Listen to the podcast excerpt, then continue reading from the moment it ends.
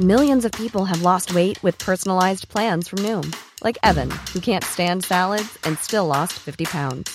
Salads, generally, for most people, are the easy button, right? For me, that wasn't an option. I never really was a salad guy. That's just not who I am. But Noom worked for me. Get your personalized plan today at Noom.com. Real Noom user compensated to provide their story. In four weeks, the typical Noom user can expect to lose one to two pounds per week. Individual results may vary. A lot can happen in the next three years. Like a chatbot may be your new best friend. But what won't change? Needing health insurance. United Healthcare Tri Term Medical Plans are available for these changing times. Underwritten by Golden Rule Insurance Company, they offer budget friendly, flexible coverage for people who are in between jobs or missed open enrollment. The plans last nearly three years in some states, with access to a nationwide network of doctors and hospitals. So, for whatever tomorrow brings, United Healthcare Tri Term Medical Plans may be for you. Learn more at uh1.com. I'm Sandra, and I'm just the professional your small business was looking for. But you didn't hire me because you didn't use LinkedIn jobs. LinkedIn has professionals you can't find anywhere else, including those who aren't actively looking for a new job but might be open to the perfect role, like me. In a given month, over 70% of LinkedIn users don't visit other leading job sites. So if you're not looking on LinkedIn, you'll miss out on great candidates like Sandra. Start hiring professionals like a professional. Post your free job on linkedin.com/people slash people today.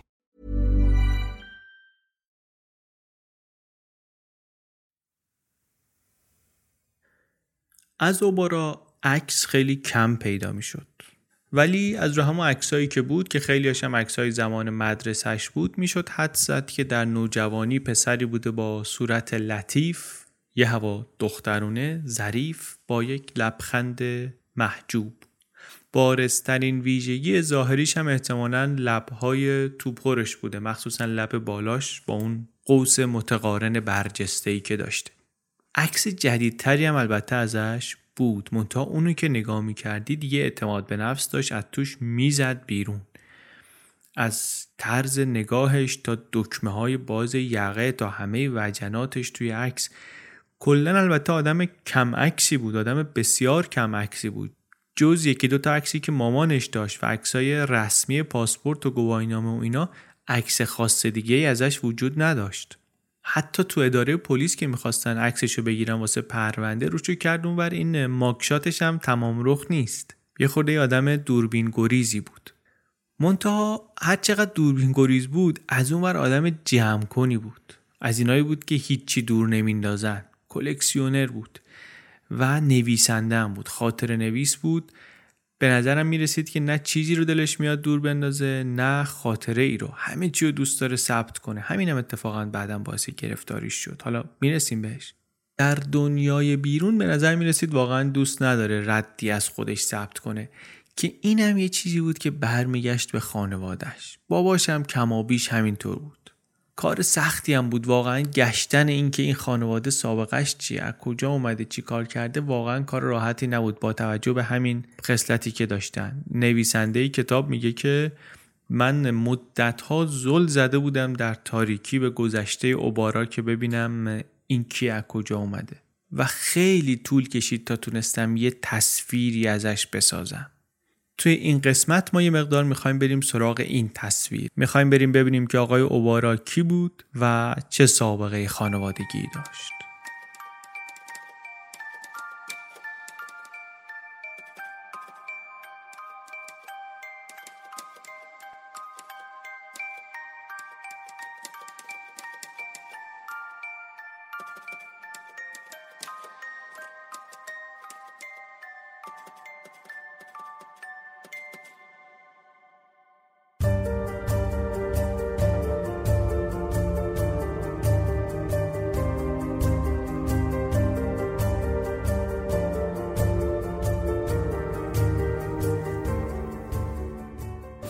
سلام. من علی بندری هستم. این اپیزود 65 پادکست چنل بیه و در فروردین 99 منتشر میشه. اپیزود 65 چهارمین قسمت پادکست سریالی لوسی. اولین اپیزود سال 1399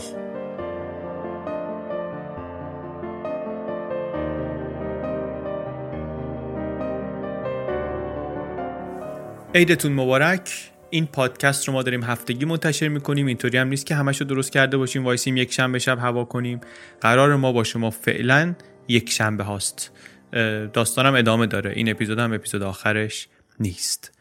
قصه رو کلا ما داریم به همون سبک و سیاق همیشگیمون تعریف می‌کنیم با جزئیات و سر دل فرصت. همه این قصه رو می‌شد تو نیم ساعت گفت. واقعا می‌شد گفت منتها ما دوست داریم اون قصه رو اون طوری تعریف کنیم که یه رمان خوب کار می‌کنه واسه آدم. یعنی انگار که مثلا داریم یه رمان بلند خوب می‌خونیم. کلی داستان دیگه در کنار این قصه و در زمینه این قصه می‌خوایم که بشنویم و بخونیم و بفهمیم. و البته که این چیزی که ما اینجا داریم میگیم خلاصه اون چیزی است که مثلا توی همون کتاب گفته شده و توی منابع دیگر هم هست. ولی خلاصه منظورمون این نیست که فقط اصل قصه دو خطی رو تعریف کنیم دیگه. می‌خوایم در کنارش ببینیم که در این دنیا چه چیزهای دیگری هست که ما ازش بیخبریم چه دنیاهای دیگری هست که ما دربارش چیزی نمی‌دونیم با اینکه حالا صبح تا شبم توی اینترنت و اخبار و اینها هستیم. بریم یک مروری کنیم بر آنچه گذشت و بعد هم دیگه شیرجه بزنیم توی قصه قصه ای که برای بچه ها مناسب نیست. هم موضوعش نامناسبه هم بعضی از صحنه ها و توصیفاتش.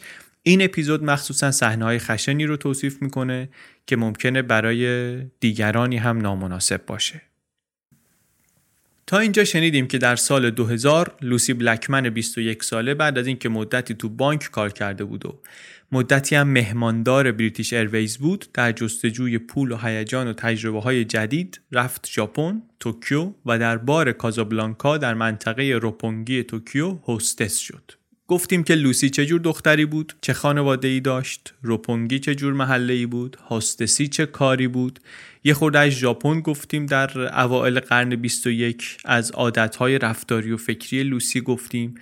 از تحقیقات بسیار پرسش برانگیز پلیس گفتیم هم در روش هم در سرعت. از استیصال خانواده و تلاش های نافرجام تیم بلکمن پدر لوسی گفتیم. از اینکه برای بعضیا شک برانگیز شده بود حتی یه خورده کارا و رفتاراش. اعتمادشون بهش کم شده بود. از سرنخهایی گفتیم که یه مدتی پلیس رو و تیم رو مشغول کردن به خودشون و انرژی و انگیزه و امید و پول اینها رو کشیدن و به جایی هم نرسیدن. از این گفتیم که چند ماه بعد از گم شدن لوسی خانواده دیگه برگشتن انگلیس. دیگه کسی نبود در ژاپن از خانواده. نشستن اونجا منتظر خبر پلیس. پلیس هم باهاشون حرفی نمی‌زد. هیچی بهشون عملا نمی‌گفت. بعد گفتیم که تحقیقات ادامه پیدا کرد هم از طرف پلیس هم کارگاه خصوصی که اینا استخدام کرده بودن و کم کم معلوم شد که لوسی اولین هستسی نیست که گم میشه. گزارش هایی جمع شد که نشون داد که برای دیگرانی همین اتفاق قبلا افتاده و اصلا یه بابایی هست پولدار دست به جیب نسبتا جوون و دخترهایی بودن که با این رفتن سر قرار دخترهای هستسی بودن که با این رفتن سر قرار و این بردتشون به آپارتمان ساحلیش و اونجا در نوشیدنیشون یه چیزی ریخته بیهوششون کرده و آزارشون داده یا تجاوز کرده بهشون. از مسیرهای دیگه مثل ردیابی تماس تلفنی و بعضی از اظهارات بعضی از شاهدین و اینا هم رسیدن دوباره به همین آدم و کم کم تصویری از متهم اصلی پرونده در ذهن پلیس شکل گرفت. این اپیزود درباره همین آدمه. یوجی اوبارا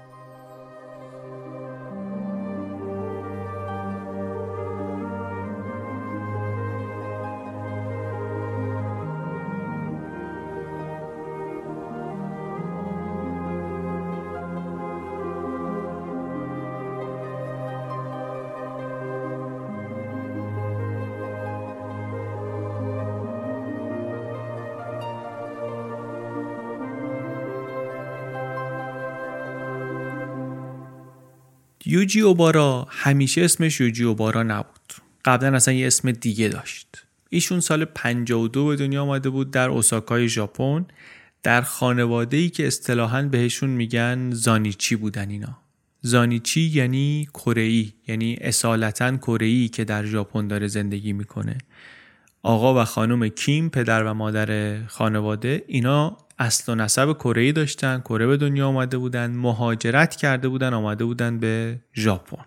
جامعه کوچیکی نیستن خیلی اینها. در سال 2000 که لوسی بلکمن آمد توکیو 900 هزار تا از این زانیچی ها وجود دارن در ژاپن. آدم می‌تونه سالها در ژاپن زندگی کنه و اصلا ندونه که اینا هم اونجا هستن. یک اقلیت نژادی در کشوری که اتفاقا داره میگه که من اصلا اقلیت نژادی ندارم همه یه دستن اینجا. داستان غمانگیزی هم دارن. داستانشون برمیگرده به اوضاع سیاسی آسیای شرقی در اوایل قرن بیستم. قصه هم این است که خیلی کوتاه بخوایم بگیم کره همیشه همسایه های قدرتمند داشته. قدرتمند و متجاوز. چه چین چه روسیه حتی و چه ژاپن در طول تاریخ میدان جنگ بوده خیلی وقتا کره و هم در قرنهای گذشته هم در همین قرن 19 اشغال کرده بود ژاپن اصلا کره رو. در 1910 که خیلی رسمی آمدن و زمیمه کردن کره رو به امپراتوری ژاپن. یعنی مستعمره شد در واقع کره مستعمره ژاپن شد. اونجا جاده درست کردن بندر درست کردن راه آهن درست کردن معدن کارخونه اینها.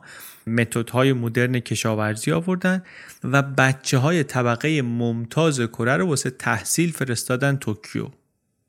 آباد کردن یه مقدار کره رو واقعا. توسعه اقتصادی خوبی آورد. منتها نجات پرستی و زورگویی و خشونت امپراتوری ژاپن خیلی چیز پنهانی نیست در اون دوره. نگاه ژاپنیا به کره و در واقع به بقیه آسیا. در دوره‌ای که حتی توی همین قرن 19 و تا میانه قرن 20 هم ادامه داره تا جنگ جهانی دوم هم می‌رسه تبعاتش. نگاه خیلی از بالا به پایینیه. شاید همه جا به شدت نگاه آلمانای نازی مثلا به همسایه های اسلاوشون نیست ولی راستش اینه که خیلی هم انسانی تر نیست.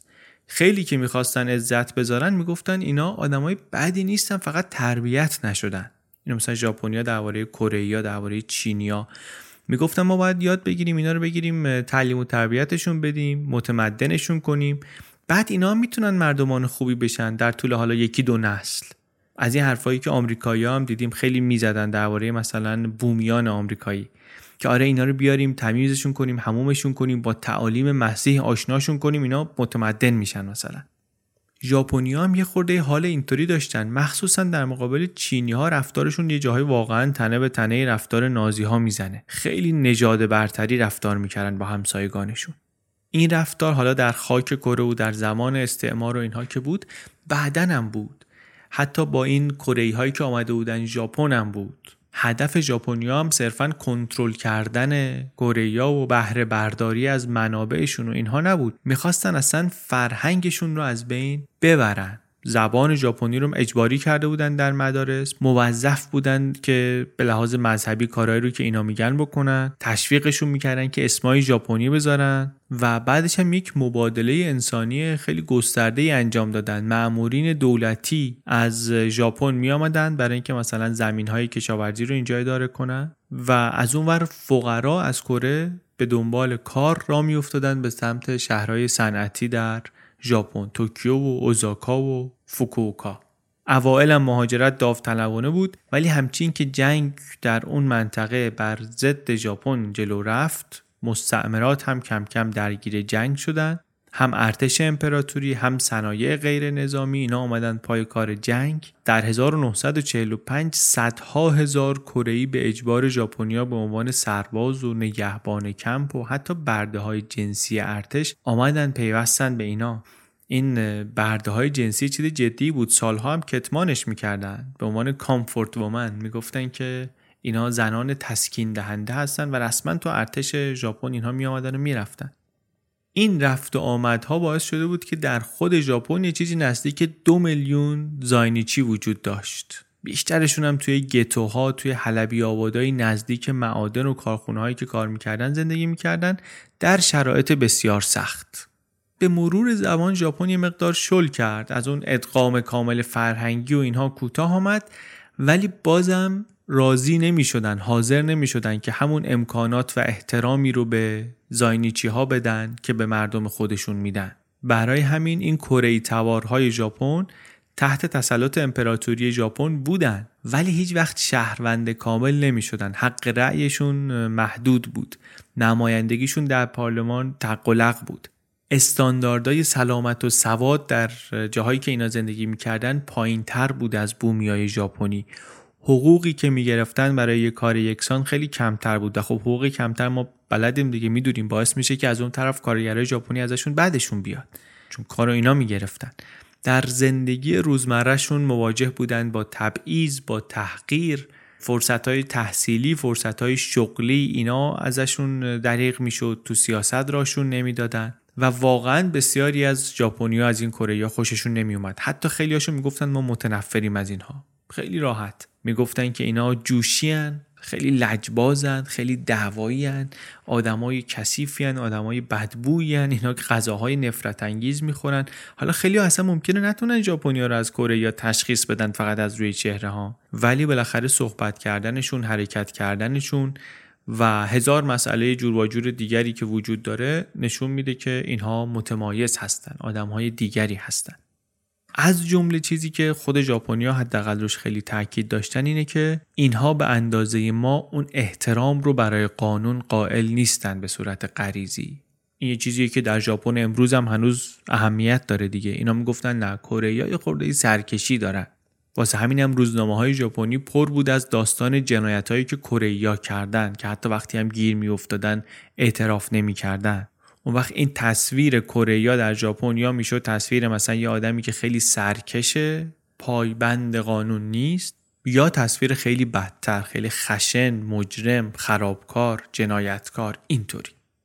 همیشه البته میگه مشهود نبود این پیش داوری ها و این قضاوت ها و این تنش ها ولی می‌شد حسش کرد و وقتی که زمینه پیدا می‌کرد دیگه بروزش می‌تونست جنجال آفرین بشه.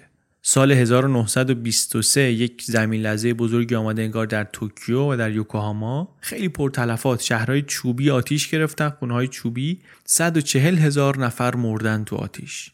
بعد در این بحتی که جامعه داشت بعد از این اتفاق یه شایعاتی رو روزنامه ها شروع کردن انداختن روزنامه های ژاپنی. که آره کره آتیش روشن می‌کردن کره چاه رو مسموم می‌کردن شورش می‌کردن مغازه ها رو غارت می‌کردن به زنا تجاوز می‌کردن. دلیلی وجود نداشت که این داستان رو کسی باور کنه. ولی تو اون فضای پرتنش هی گفته شد هی گفته شد یهو بعد چند روز میگن ملت ژاپن را افتادن. مابهایی از مردم عادی در حرکتی خودجوش را افتادن شروع کردن به کشتن کره من یه خورده که سرچ کردم خیلی شبیه حالتهایی بود که توی رواندا تعریف کردیم از نسل کشی نه به اون عظمت نه به اون گستردگی. ولی وقتی زوم می‌کنی روی اتفاق روی این تک تک اتفاقایی که دارن از اون موقع تعریف می‌کنن شبیه اونه. یه سری آدم عادی یهو جوشیدن پا شدن شروع کردن به کشتن دیگرانی. میگه که یارو رو گرفتن آوردن بستنش به تیر تلفن چشاشو از کاسه در آوردن تو خیابون. دماغشو بریدن شیکمشو پاره کردن جوارهشو کشیدن بیرون. گردن کره رو میگه میبستن به ماشین میکشیدن به اطراف که خفهشون کنن. زنا رو می‌گرفتن پاهاشون رو میبستن به ماشین از جهت مخالف میکشیدن پاره می‌کردن بدنشونو. کره هم از اون ور خب مقاومت می‌کردن التماس می‌کردن ما بیگناهیم فلان ولی هیچ وقت صداشون رو این جمعیت نمیشنید. کی؟ سال 1923 هزار سال پیش. نه همین کمتر از 100 سال پیش. در یک همچین فضایی در یک همچین شرایطی مثلا دو سه سال بعد از این نزدیک شهر پوسان که الان در کره جنوبیه اون موقع در کره بود والدین آقای اوبارا به دنیا آمدن.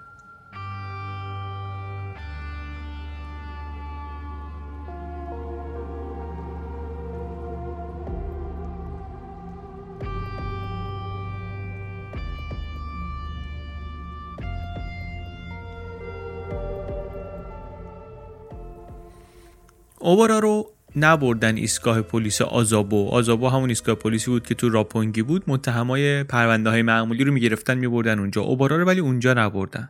بردن به مرکز فرماندهی پلیس پایتخت پلیس توکیو. یک ساختمون قلعه مانندی. هسته مرکزی اصلا اداری ژاپن. وزارت اقتصاد هم اونجاست وزارت امور خارجه هم اونجاست دادگستری هم همون دور مرکز قدرت دولتی به صورت مثلا فیزیکی اونجا متمرکزه تقریبا. اوبارا هم بردن توی ساختمان مرکزی پلیس همونجا و بعدم چند ساعتی از دستگیریش نمیگذشت که صدها افسر پلیس با حکم تفتیش ریختن توی املاکی که در سرتاسر سر ژاپن داشت. ریختن تو 20 ملکی که داشت این طرف و اون طرف و شروع کردن به مدرک جمع کردن. هلیکوپترهای تلویزیون هم همینطوری رو هوا دارن میچرخن و فیلم می‌گیرن و عکس می‌گیرن و از این سگایی که دارن بو می‌کشن زمین و از پلیسایی که دارن بیل می‌زنن. بعدم گفتیم اوبارا از این چیز جمع کنا بود. تا چند روز اینا داشتن ون می آوردن مدارک و بار می‌زدن میبردن. مدارک هم که میگیم همه جور چیزی هست توش دیگه. لباس هست دفترچه هست. بسته و پوشه مدرک هست رولای فیلم هست فیلم های ویدیویی هست کاست های صوتی هست پرینت عکس هست بطری های مختلف هست کیسه های پودر هست. همه رو جمع کردن. جمع کردن بردن تو انبارشون. جمعا شد 15 هزار قلم جنس. بردن ریختن تو بزرگترین اتاقی که داشتن. بر از گرد و خاک. میگه یه مامور پلیسی میگه میخارونیم خودمون رو سرفه می‌کردیم حشرات میلولیدن تو همدیگه و لای ما و اینا و ما هم میگشتیم دیگه. تو این تپه ها دنبال گنج میگشتیم. تو همون ساختمونی هم هستن که اوبارا هست. روال همینه تو ژاپن که میان مزنونین رو نگه میدارن مزنونین جنایی رو توی همون بازداشتگاه نگه میدارن صبح میارن بازجویی بعد ساعت کاری که تموم میشه برشون میگردونن توی اون سلولشون. یعنی همیشه در واقع توی همون ایستگاه پلیس هستن. همونجا ازشون بازجویی میشه. همونجا همه امور کنترل میشه. بازدید کننده ها و زمان بازجویی و مدت بازجویی و غذا و روشنایی سلول و همه اینا هم دست همون پلیسه. خیلی از حقوقی رو هم که نظام قضایی دادگستری بریتانیا یا حتی نظام آمریکا برای مزنونین خیلی بدیهی تلقی می‌کنه و بهشون میده در ژاپن در اختیار مزنون نمی‌گذارن. اصلا این خبران نیست. حتی اگه در قانونم باشه در عمل میگه که اتفاق نمیفته کسی خیلی جدی نمیگیرتش متهم حق داره وکیل ببینه. حق داره یک وکیل رو ببینه. اما این پلیسه که میگه چند بار می‌تونی وکیل تو ببینی و چقدر طولانی می‌تونه باشه مثلا ملاقاتت. متهم بله حق داره که در طول بازجویی ساکت بمونه. ولی موظفه که تا آخر بازجویی رو بشینه گوش بده. بعد بازجویی هم ممکنه ساعت ها و ساعت ها طول بکشه. بازجو ممکنه بیاد بره عوض بشه. انقدر که متهم فرسوده بشه قشنگ از خستگی. بعد از اون هیچ الزامی هم وجود نداره که بازجویی رو ضبط کنن. گزارش شفاف و دقیق و اینا اصلا خبری نیست. آخر جلسه یه خلاصه ای می نویسن که به متهم میگن شما هم اسمتون این زیر بنویس که آقا در این جلسه بازجویی این گذشت و خب طبیعتا خیلی از جزئیات اونجا نمیاد ثبت نمیشه.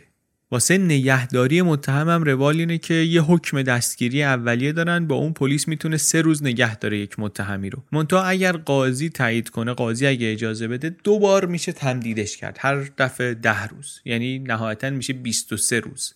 23 روز نهایتا میشه کسی رو نگه داشت و تقریبا هم هر وقت بخوان قاضی میپذیره تمدید می‌کنه. یعنی چی 23 روز؟ یعنی که 23 روز می‌تونن بدون دسترسی به وسایل ارتباطی یه نفری رو زندانی کنن. بدون دسترسی به وکیل بدون دسترسی به خانواده بدون دسترسی به دوستان بدون اینکه هیچ اتهامی علیهش ثابت شده باشه.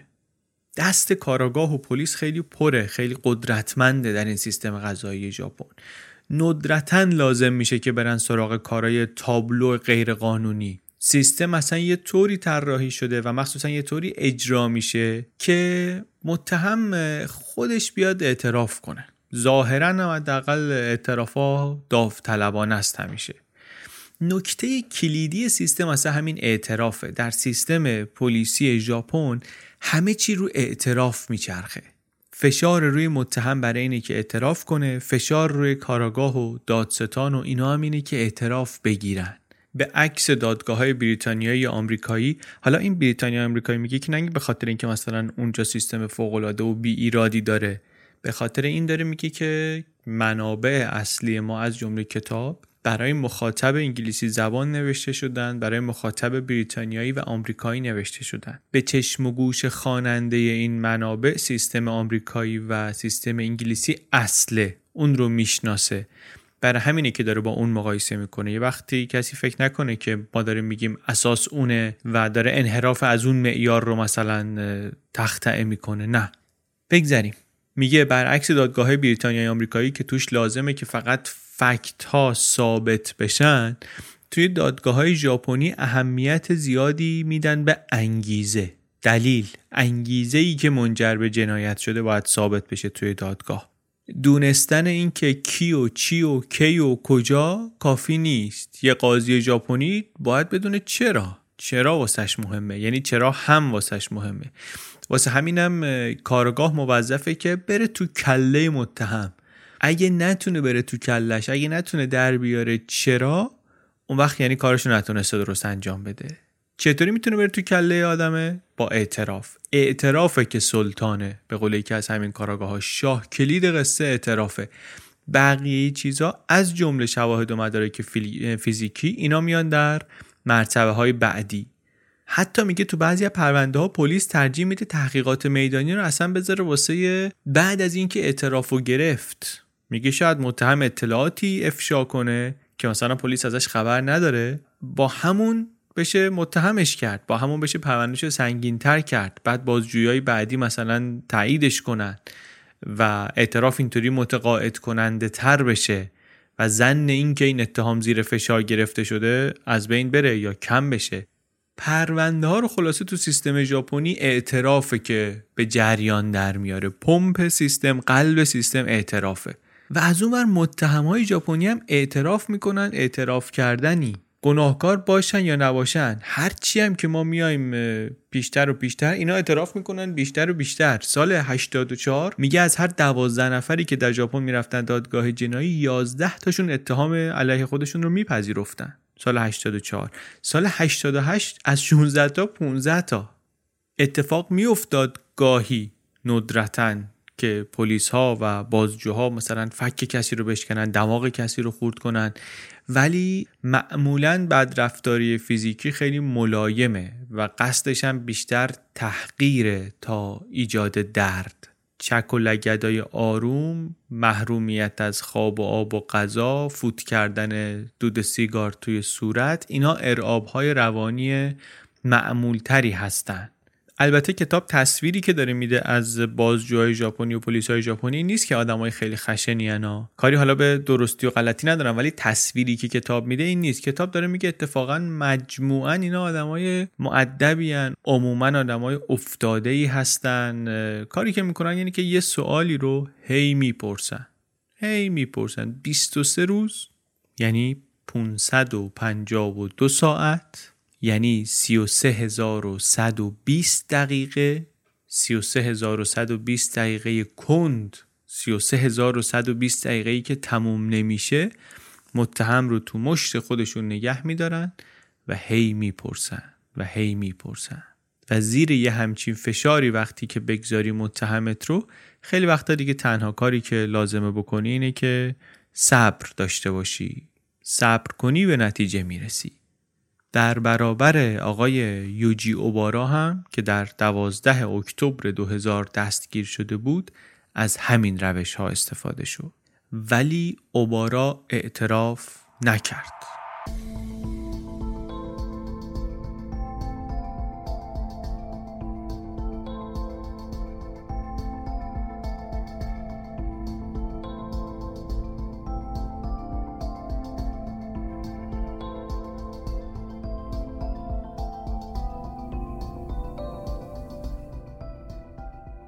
چرا مهمه که بدونیم خانواده اوبارا کیان؟ چرا مهمه که بدونیم والدینش از کجا آمدن؟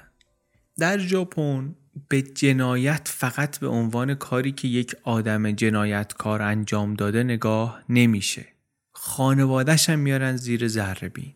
حتی اگه قانونا مسئولیتی متوجهشون نباشه اخلاقا جامعه این مسئولیت رو می‌ذاره گردنشون واسه همین خیلی معموله که اگه یه آدمی خلافی بکنه بعدا والدینش حتی گاهی خواهر برادراش معلمای مدرسهش حتی کارمنداش بیان جلوی دوربین تا کمر خمشن تعظیم کنن اشک بریزن و درخواست عفو کنن. به خاطر کاری که هیچ تأثیری روش نداشتن هیچ کنترلی روش نداشتن. ولی این کاریه که در ژاپن میشه معموله. برای همین هم چند ساعت بعد از اینکه اوبارا رو گرفتن خبرنگارای ژاپنی افتادن از هم سبقت گرفتن که بفهمن از کجا آمده اهل کجاست و دورو بریاش کیه. اسم و سن و شغلش سری در آمد ولی بعد دیگه گردش اطلاعات انگار متوقف شد. به خاطر اینکه معمول اینه که تو این پرونده های جنایی بالاخره خانواده طرف هم اگه حرف نزنن آدمای دوروبرش دوست همسایه همکار اینا بالاخره هستن. هر کدومشون یه چیزی میگن. کم کم کم کم قصه در میاد دیگه. ولی در مورد اوبارا هیچ کی انگار نبود. هیچ کی دوروبرش نیست انگار. یه خورده تعریف کنیم قصه خانوادگیشون رو تعریف کنیم. حالا به شرایط قبل از دستگیریش هم می‌رسیم. پدر و مادر آقای اوبارا قبل از جنگ به عنوان مهاجر داوطلب از ژاپن آمدن کره. سال 1945 که جنگ تموم میشه آقای کیم پدر اوبارا کارهای مختلفی کرده باباش از زایات جمع کردن تا راننده تاکسی بودن و کارهای دیگری که از یک مهاجر اینطوری برمی آمده بدون تحصیلات و بدون امکان کار قانونی درست حسابی. کم کم کم کم کم کم خودش رو از یک مهاجر محروم تبدیل کرده به یکی از پولدارترین آدم ها در دومین شهر بزرگ ژاپن. ژاپن بعد از جنگ کشور فقیریه و پر از هرج و مرج. منتها زمان برای کره ها اون موقع زمان مناسبیه، زمان خودباوریه، زمان فرصته به خاطر اینکه 35 سال اینا سرکوب شدن این زاینیچی ها سرکوب شدن و الان یهو می‌بینن اینایی که سرکوبشون می‌کردن شکست خورده های جنگن در شهری دارن زندگی می‌کنن. اینا مثلا اوساکا که نابود شده کلا مثل بیشتر شهرهای دیگه. بمباران متفقین نابودش کرده. اسناد دارایی ها از بین رفته برای همیشه. اقتشاشه. شما یه جایی رو می‌خوای بگیری همچی که زور داشته باشی بتونی خودتو بری توش مستقر کنی احتمالا کافیه. و اگه بشینی توش دیگه نشستی دیگه. دیگه می‌تونی مال خودت کنی. راستش اینه که من درست نفهمیدم خودم بابای اوبارا چطوری پولدار شد دقیقا. چیزهای مختلف این ورانور گفتن ولی هیچ چیز سفت و محکمی من نتونستم پیدا کنم که این کارو کرد اون کارو کرد در این موقع پولدار شد. نه. چیزی که می‌دونیم اینه که به کره برنگشت بعد از جنگ. کره می‌دونیم دیگه بعد از جنگ دوباره درگیر جنگ شد. با پشتیبانی آمریکا و چین کره افتادن به جنگ. در واقع دو تا کشور مشغول جنگ شدن در این زمین. فقر و خرابی و بدبختی در شبه جزیره کره مصیبتی که اتفاقا برای ژاپن فرصت شد. ارتش آمریکا اونجاست فولاد می‌خواد یونیفرم می‌خواد تدارکات می‌خواد. این یه خورده اقتصاد ژاپن رو هل داد. توی همین فضا هم پدر آقای اوبارا پولدار شد. بالاخره می‌دونیم هیچ شرکت بزرگ و قابل احترامی به یک کره کار نمیده. حالا به جز کارگری اگر مثلا حالا بده کار دیگری بهش نمیده. وام بهش نمیده بانک ژاپنی. منتها می‌دونیم که ایشون حداقل سه تا منبع درآمد داشت. پارکینگ داشت شرکت تاکسیرانی داشت و پاچینکو هم داشت. پاچینکو یه بازی ژاپنیه. حالا تو اینستاگرام سعی می‌کنیم عکساشو بگذاریم. یکی از معدود فرمای قماره که قانون باهاش مشکل نداشت در ژاپن آزاد بود. این کارهایی که این آقا توش دست داشت ویژگی مشترک همشون این بود که سرمایه گذاری بالا نمی‌خواستن. مثلا مغازه یا رستوران حتی نبود که جایی بخواد داشته باشه پرسنل بخواد انبار بخواد نه. یه تیکه زمین پیدا می‌کرد یه دونه دستگاه پاچینکو میذاشت می‌تونست شروع کنه پول در آوردن بعدش هم با پول همون دستگاه بعدی و بعدی و بعدی و همینطوری بگی برو بالا. بازی پاچینکو هم انگار اینطوری بوده که مثلا نقد نمی‌گرفتن برنده ها جایزشون و سیگار می‌دادن بهشون یا کپون می‌دادن بعد باید اینا رو میبردن یه باجه ای اونجا نقدش می‌کردن. در واقع انگار قانون محدودیت قمار رو اینطوری دور می‌زدن. بعد اون باجه رو یاکوزه ها اداره می‌کردن گنگا اداره می‌کردن. کمیسیون چربی هم می‌گرفتن با کنترل بازار دست اینا بود. و اگرم حالا دعوایی پیش می آمد اینا حل و فصلش می‌کردن. اگه مستجری ناتو بازی در می آورد اینا می‌رفتن بهش می رسیدن پول اینا نزول می‌دادن. حق انجام تجارت در قلمروهای خاص اختصاصی مال اینا بود. مافیا دیگه؟ یاکوزا کلا عملکردشون شبیه مافیاس از خیلی از نظرها. برای همینم برای خیلیایی که هیچ جایی ندارن برن سرپناهه. واسه فقرا واسه مطرودین به حاشیه رونده شده ها. اونایی که قانون ازشون حمایت نمی‌کنه مافیا حمایت می‌کنه یاکوزا حمایت می‌کنه. کره زاینیچی که می‌خواست موفق بشه می‌خواست تجارتی داشته باشه اینا لازم داشت که با یاکوزا رابطه خوبی داشته باشه. چیزی که بابای اوبارا داشت. بابای اوبارا کلا رابطهش با آدما خوب بود. آدم میگن جذابی بود آدم اجتماعی و پرحرفی بود. یه خورده بگی چاق بود خیلی هم بلند نبود قدش. کتش هم همش یه سایز از خودش بزرگتر بود. منتها ماشینای گرون سوار می‌شد. بعد از اینم که بچه شروع کرد راه رفتن همین اوبارا شروع کرد به راه رفتن. البته میگم اون موقع اسمش اوبارا نبود اسمش چیز دیگری بود. ولی وقتی راه افتاد اینا دیگه خونهشون هم عوض کردن رفتن یه جایی که از نظر اجتماعی کاملا متفاوت بود با اون محله قبلی. دیگه جایی نبود که دورشون همش آدمایی مثل خودشون بوده باشن کره بوده باشن نه. اینجا یک ناحیه بسیار تمیزی بود با خونه های بزرگ دور تا دور همه باغ و باغچه. آدمای ثروتمند اوساکا اینجا میشستن. خیلی ویژگی مثبت داشت. آمدن به همچین محلی. منتها خب از زندگی اجتماعی گسترده کره ها هم جداشون کرده بود دیگه. به خاطر اینکه بالاخره معلومه شما اینجا با آدمای اطرافت متفاوتی. هرچند اینجا مثلا احتمال اینکه کسی آشکارا حرکت نجات پرستانه بکنه خیلی کمه. ولی بالاخره معلومه که شما متفاوتی. هرچند کتاب میگه که اینا اگه جاشون هم عوض نمی‌کردن متفاوت بودن از همسایه هاشون به خاطر اینکه الان خیلی ثروتمند شده بود باباش و دیگه خب اصلا قابل مقایسه نبود با اطرافیانش. ولی چیزی که جالبه درباره بابای اوبارا مثل خود اوبارا اینه که خیلی ردی ازش نیست جایی.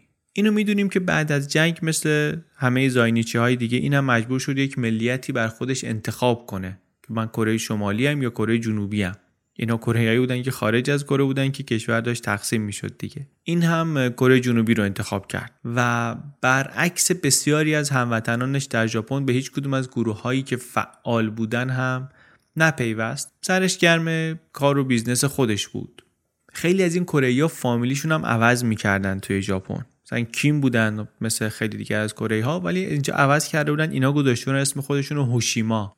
مونتا با مزه است تلاش شکست خورده ای بود این اسم عوض کردن. به خاطر اینکه بعد از یه مدتی تابلو شد که یه سری اسمای خاص هستن فامیلیای خاص هستن که کره که می‌خوان ژاپنی به نظر بیان این فامیلیا رو انتخاب می‌کنن. واسه همین باز دوباره تابلو بود. هر کی می‌گفت هوشی هوشیاما می‌گفتن آینا از اون کره اینا هم از اون خیلی نمی‌خواستن دیگه همه هویتشون رو مثلا ببرن زیر سوال یا هاشا کنن دیگه. می‌خواستن یه جای بینابینی باشن. معمولا هم اینجور مسائل اینطوریه که بینابین نداره. مثل خیلی دیگه از نسل اولهای مهاجر در جاهای دیگه دنیا اینا هم خیلی توجه داشتن به هویتشون. هم به هویتشون توجه داشتن هم از اون طرف به تحصیلات خیلی اهمیت می‌دادن. چون خودشون تحصیلات درست حسابی هم نداشتن. مثلا پدر اوبارا دوستان رو فقط تمام کرده بود.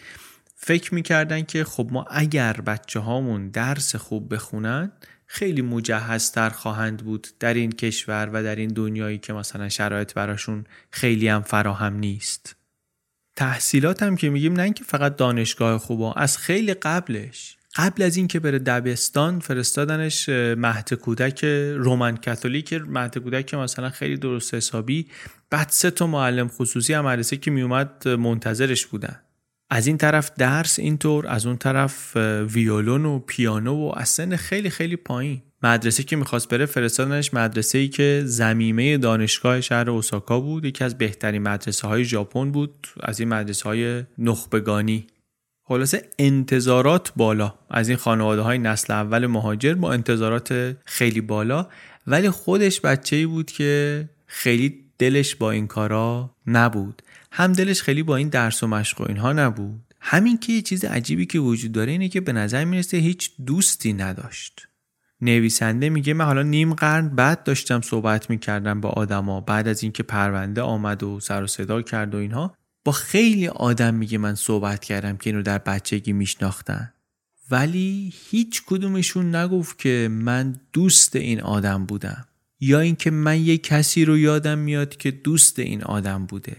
انگار با اینکه دورش شلوغ بوده ولی هیچ وقت هیچ دوست نزدیکی نداشته.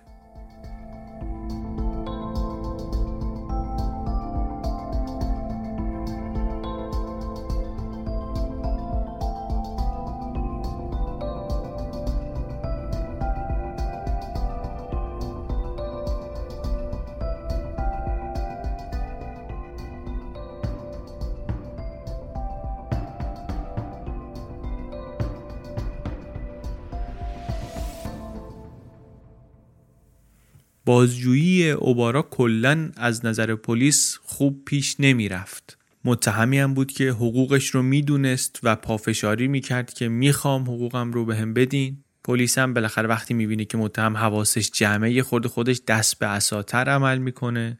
بهشون گفته بود که اثر انگشت میدم ولی عکس نه.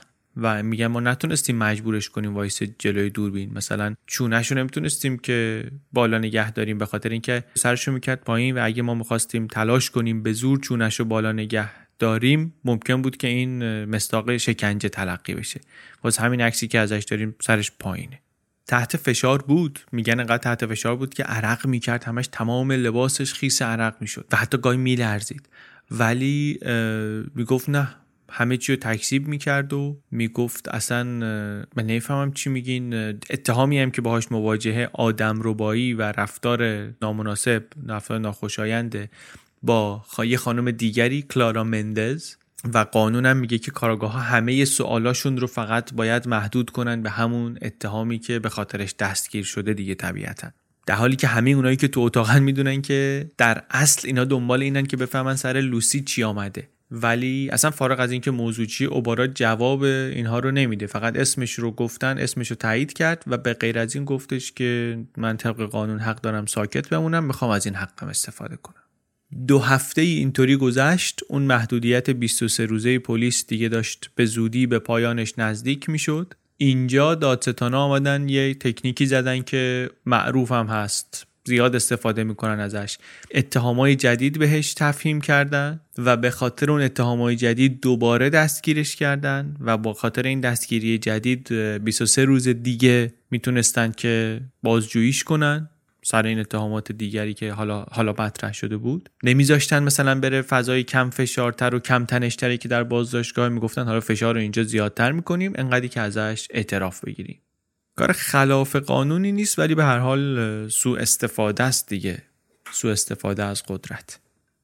بعد از اینکه دستگیر شد اوبارا یک ماه بعد از اینکه دستگیر شد وکیلش یه بیانیه ای داد بیرون که اوبارا بعدا گفت من اصلا در جریان نبودم و این خودش نوشته و من ندیده بودم و این حرفا. ولی هم سبکش هم محتواش شبیه چیزایی بود که بعدا هم دیدیم از اوبارا.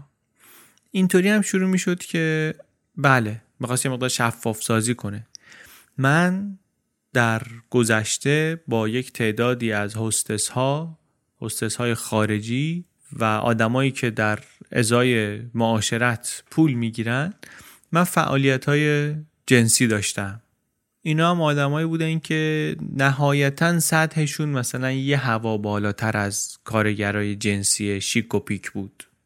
من پول می‌دادم به اینا معاشرت می‌کردم باهاشون باهاشون میخوابیدم. الانم که زندانیم به خاطر اینه که من واسه sex play یه بازی جنسی که می‌کردم با بعضی از اینها پول دادم به اینا و همینم منو گرفتار کرده. یه بازی من می‌کردم به نام conquest play بازی مثلا غلبه کردن چیره شدن تسلط. البته جزئیاتش درست یادم نیست. ماجرا مال چند سال پیشه. ولی با بعضی از این آدمایی که الان تو پرونده من بهشون میگن قربانی من خوابیدم. با اینا رابطه داشتم. همشون آدمایی بودن که به عنوان هستس های خارجی استخدام شده بودن. یعنی پولی بوده رابطه من با اینها. بیشترشون علمه بودن که جلوی من اصلا مواد می‌زدن کوکائین می‌زدن و همشون هم خیلی مشتاق بودن که این سکس پلی رو بکنن و پولو بگیرن. منم پول چربی بهشون می‌دادم. من گناهی ندارم به خاطر تجاوز یا خشونت. کسی نمی‌تونه به من اتهامی وارد کنه واقعا. پلیس ولی از اون ور تهدیدم می‌کنه که میگه میره همه این هستس خارجیایی که قبلا این بازی رو با من کردن پیدا می‌کنه مجبورشون می‌کنه که علیه من شکایت کنن و انقدر این دستگیری منو تجدید خواهند کرد تا لوسی بلکمن پیدا بشه.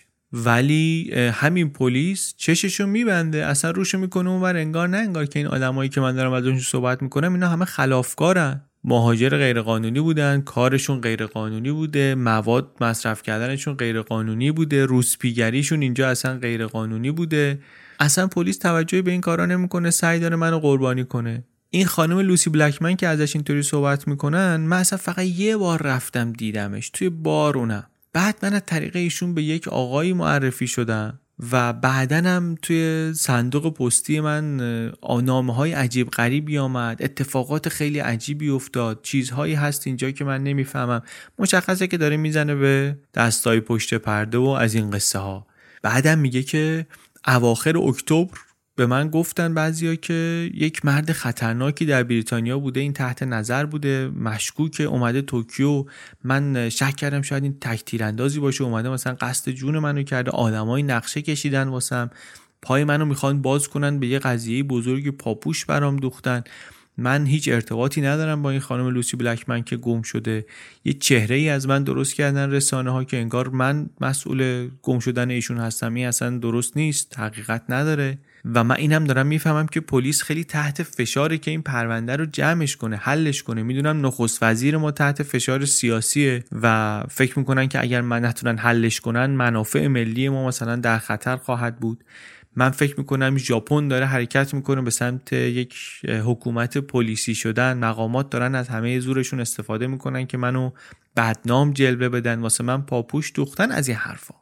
واقعیت اینه که اگر شرایط طور دیگری بود ممکن بود از بین این نامه ها و بیانیه ها و مدارک و اسنادی که میده بشه یه داستان قانع کننده ای در آورد که بله یه آدمی بوده منزوی آدمی وحشت زده آدمی تنها. گناهش واقعا سنگینتر از این نیست که هم نشین کارگران جنسی شده. و حالا هم پلیس واقعا می‌خواد یه مسئله رو حل کنه و بالاخره مستاصل بوده و پاپوشی واسه این درست کرده و می‌خوان پرونده رو ببندن و اینا. ولی واقعیت اینه که اصلا کار نمی‌کرد. همچی قصه جور در نمیآمد. توی این پرونده جور در نمیآمد. اصرار اوبارا بر اعتراف نکردن پلیس ژاپن رو در موقعیتی قرار داد که بهش عادت نداشت. پلیس باید میشست می‌رفت سراغ این مدارک و شواهدی که پیدا کرده بودن و سعی می‌کرد که با شواهد فیزیکی متهمی رو که تن به اعتراف نمیده محکوم کنه. کاری که برای کاراگاه های ژاپنی واقعا کار ناشناخته و تازه ای بود.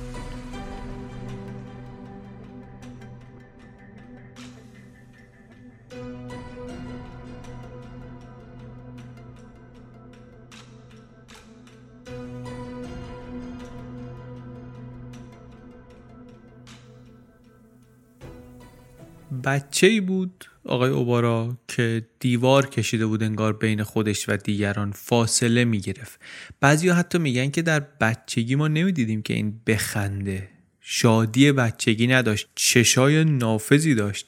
ولی اینطوری نبود که مثلا بگی آره یه بچه ای بود که همه دوستش داشتن. نه. 15 سالگی از خونه اومد بیرون تنهایی پدر مادرش اینو فرستادنش توکیو بره اونجا مدرسه. مدرسه هم مدرسه خیلی خوب دانش آموزای ممتاز وابسته بود به دانشگاه کیو کیو یا کیو؟ دانشگاه خیلی معتبر و معروفی از قرار و مثلا هر کسی که از اون دبیرستانه می‌تونست که به صورت معقولی فارغ‌التحصیل بشه دیگه جاش رزرو بود توی دانشگاه. مدرسه در جاهای دیگر دنیا مثلا هست مدرسه شبانه روزی ولی اون موقع تو ژاپن مدرسه شبانه روزی واقعا وجود نداشت. تقریبا چیز ناشناخته ای بود. خیلی نادر بود که یک نوجوانی از خونه بیاد بیرون بره یه شهر دیگه تک و تنها واسه مدرسه. همین الانش هم اگه یک پدر مادر این کارو بکنن کار عجیبیه. در دهه 60 که دیگه واقعا شگفت انگیز بود. منتها اینا این کارو کردن. فرستادن بچه رو توی محله خیلی پولدار نشینی با یه خانومی که مثلا خدمتکار خونه بود اونجا زندگی می‌کرد. یکی از معدود جاهای توکیو بود که هنوز خونه های سنتی ژاپنی توش بود. هنوزم مثل اینکه توش هست. نرده های چوبی و باغچه های بامبو و از این خزه ها و قشنگ باغ سنتی ژاپنی داشت هر خونه ای انگار. منتها خونه که این آقا توش زندگی می‌کرد خونه خیلی مدرنی بود. شیک در استاندارد دهه شست دیوارای بلند کاجای پف کرده بعد تو حیات یه استخر بیزی بعد خود خونه یه خونه دو طبقه با نمای گچ سفید کاشیای قهوه‌ای جلو اتاقا دیوارای شیشه‌ای درای کشویی اتاقای طبقه بالا همه بالکنای عریض بالکنای بیرون زده جلو زده خیلی عریض. بعد یه طرف پارکینگی که جا داره واسه چند تا ماشین. دورش همه از این خونه ژاپنیایی که گفتیم شبیه خونه مادریش خونه پدریش در اوساکا. پرسایه خنک دنج ولی این خونه ای که این وسطه اصلا انگار از یه خونه رویایی مثلا از کالیفرنیا اومده از هاوایی اومده کتاب میگه. روشن پرنور ایدئال واسه اینکه آفتاب بگیری و استخر و مهمونی و باربیکیو و از این برنامه ها توی همین انتقال از اوساکا به توکیو و از اون خونه خانوادگی به این خونه تنهایی بود که کم کم این آدم شخصیتشم پوست انداخت. میگه انگار اون خانواده کره و زندگی خانوادگی و اون پیش زمینه و اینها یک باری بود روی دوشش. اینو انگار ورداشت روشونش گذاشت زمین. انگار مثلا زمستون باشه یه کاپشن سنگین داشته باشی همه حرکاتتو کند کنه دست و پاتو ببنده همه چی مثلا پنگوئنی بخوای راه بری و اینا. بعد یهو بهار بشه. بهار بشه کاپشنه رو بذاری زمین سبک رها قشنگ انگار پرواز داری می‌کنی. یه همچین حالی داشت آمدن اوبارا که البته اسمش هم هنوز اون موقع اوبارا نیست از اوساکا به توکیو.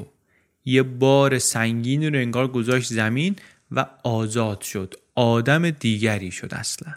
یه اشاره کردیم به اینکه بار گناه یه مقداریش هم میره به سمت خانواده در فرهنگ ژاپنی میره رو دوش خانواده. این قصه درباره دوستان آدم آشنایان آدم هم کلاسی ها هم مدرسه یا همسایه ها اینا هم صادقه. حالا خیلی کسی دوست نداره درباره مثلا آدمی که اسمش الان به چنین جنایتی گره خورده بیاد حرف بزنه و از خاطرات مشترکش بگه.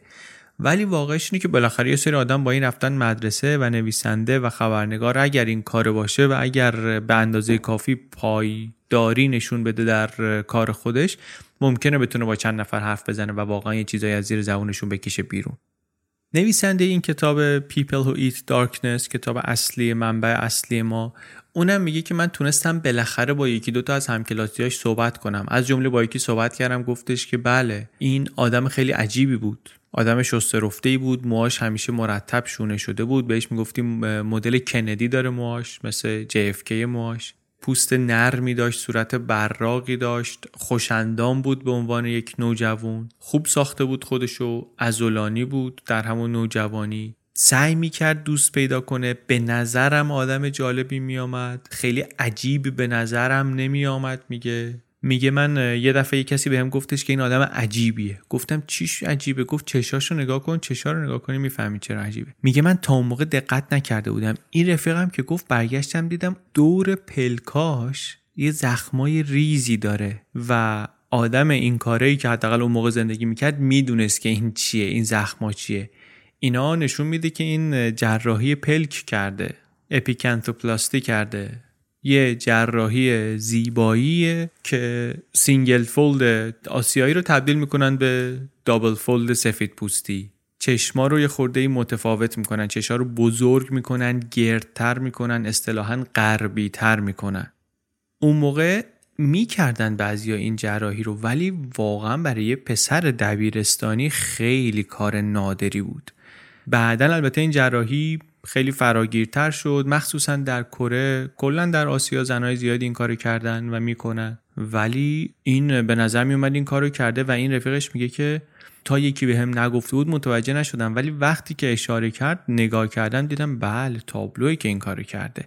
و فکر کردم که این آدم عادی نیست. کسی که این کارو می‌کنه آدم عادی نیست. البته میگم باش نزدیک شدم چند بار رفتم خونهشون. مثلا همکلاسی های ما خیلی هاشون خانواده های آدم های رد بالای دولتی بودن ولی ثروت اینا قشنگ فک منو انداخت. خونه ای داشتن که من اصلا احساس کردم که اینا باید چند نسل ثروتمند بوده باشن که الان یه چنین خونه ای دارن. یه کلکسیونی از صفحه های موسیقی داشت که اصلا واسه بچه های همکلاسی ما هم همچین چیزی خیلی دست نیافتنی و گرون بود. همون موقع میگه به من گفتش که یه سری پارکینگ داره انقدر درآمدشه در سال.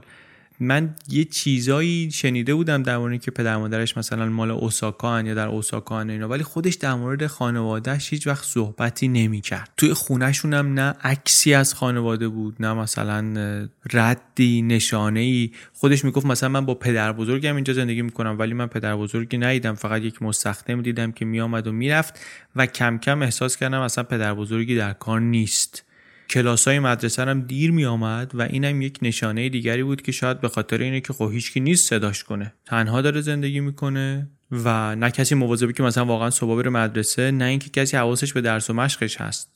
برای همینم با اینکه آدم باهوشی بود نمرهاش واقعا بد بودن ولی خیالیش هم نبود. اصلا یه دنیای دیگه اینگاه داشت زندگی می‌کرد. آدم خاصی بوده دیگه. از همین توضیحات مشخصه که آدم خاصی بوده. یک استقلالی یک استقنایی یک وقاری بوده در رفتارش در صحبتاش در تصمیماتی که می‌گرفته در زندگی. برای همون در همون نوجوانی که طبیعتا اگه مقدار بهش فکر کنی آدم رو نزدیک می‌کنه به انزوا به تنهایی. میگه یه دفعه از تعطیلات برگشتیم یه ساعت مچی رولکس دستش بود. گفت می‌خواست می‌خوام اینو بفروشم. گفتیم این از کجا اومده؟ و اینا گفتش که این از هنگ کنگ آوردم ما اصلا همینطوری مونده بودیم. مسافرت خارجی مثلا ساعت خارجی اصلا از یه دنیای دیگری انگار می اومد این آقا. بعد انگلیسی حرف می‌زد با اعتماد به نفس انگلیسی حرف می‌زد. در موزیک استعداد داشت. حداقل به گوش مثلا نوجوانهای دنیا ندیده ای که ما بودیم خواننده خیلی خوبی بود. ما فستیوال موزیک داشتیم در مدرسه میگه که این اونجا میومد می‌خوند کارهای تام جونز رو می‌خوند و خوبم می‌خوند. ما خوشمون میومد.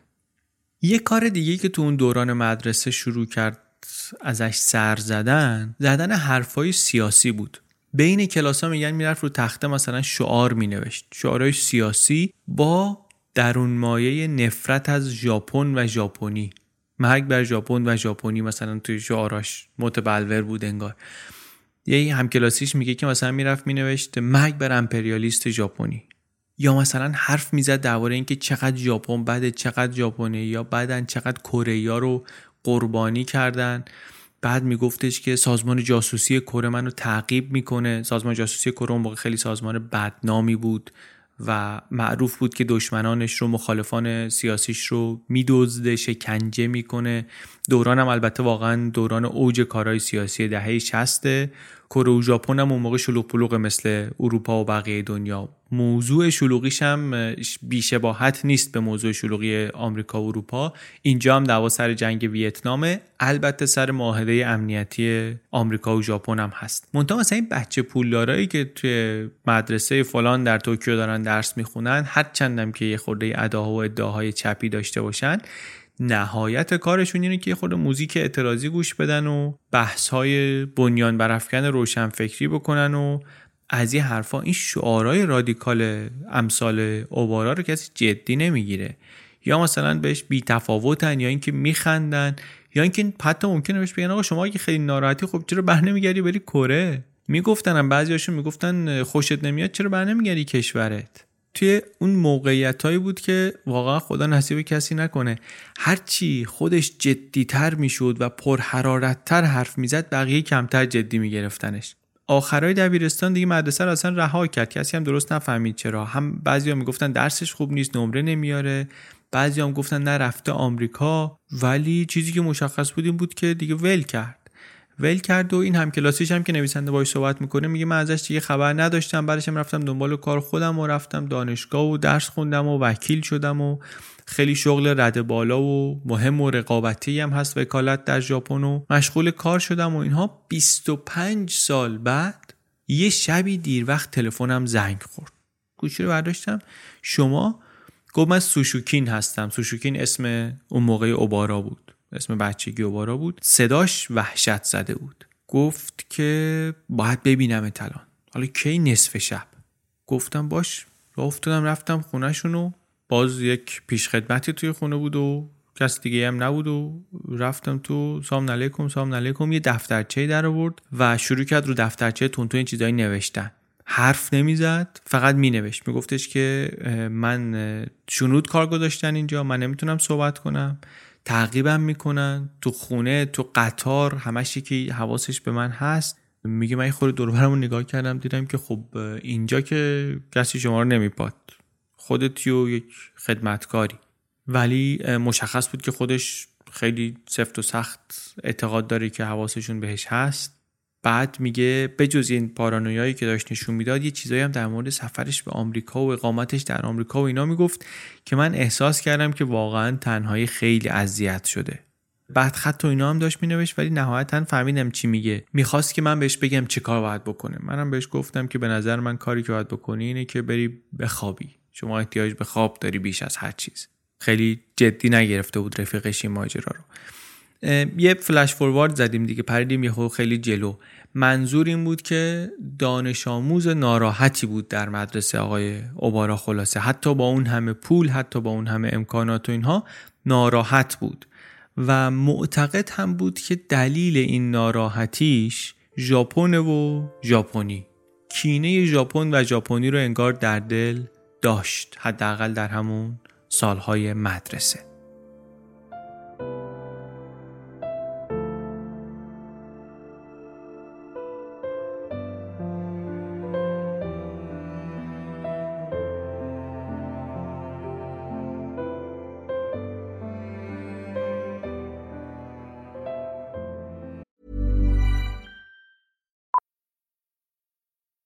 Millions of people have lost weight with personalized plans from Noom, like Evan, who can't stand salads and still lost 50 pounds. Salads, generally, for most people, are the easy button, right? For me, that wasn't an option. I never really was a salad guy. That's just not who I am. But Noom worked for me. Get your personalized plan today at Noom.com. Real Noom user compensated to provide their story. In four weeks, the typical Noom user can expect to lose one to two pounds per week. Individual results may vary. Burrow is a furniture company known for timeless design and thoughtful construction and free shipping, and that extends to their outdoor collection. Their outdoor furniture is built to withstand the elements, featuring rust-proof stainless steel hardware, weather-ready teak, and quick-dry foam cushions.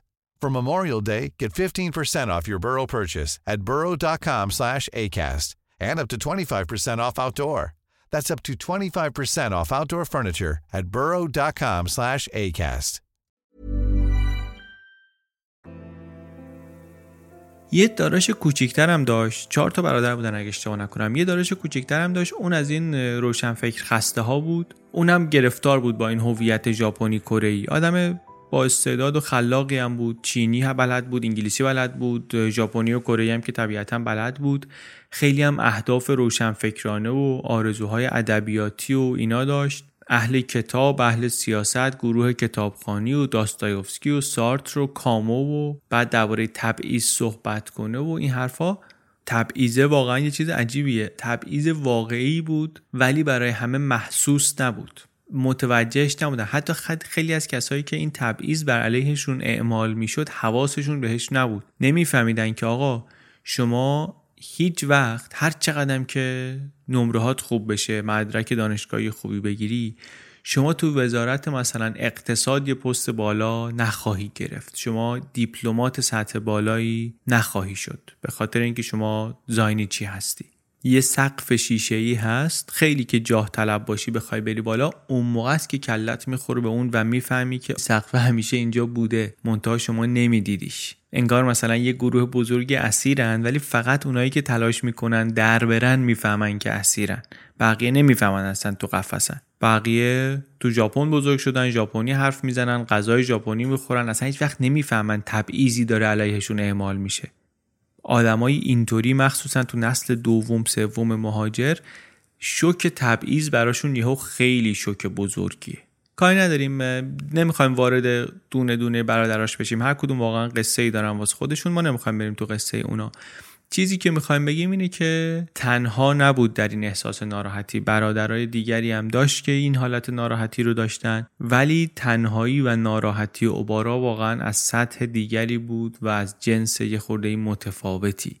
حتی در معاشرت میگن که آدمی بود که نرم نمی‌شد تو گفتگو صف می‌کرد خودشو شل نمی‌کرد راه نمی‌داد. بحث اصلا به مسائل خانوادگی می‌رسید قاطی می‌کرد. آرامشش رو از دست می‌داد. گارد داشت همیشه.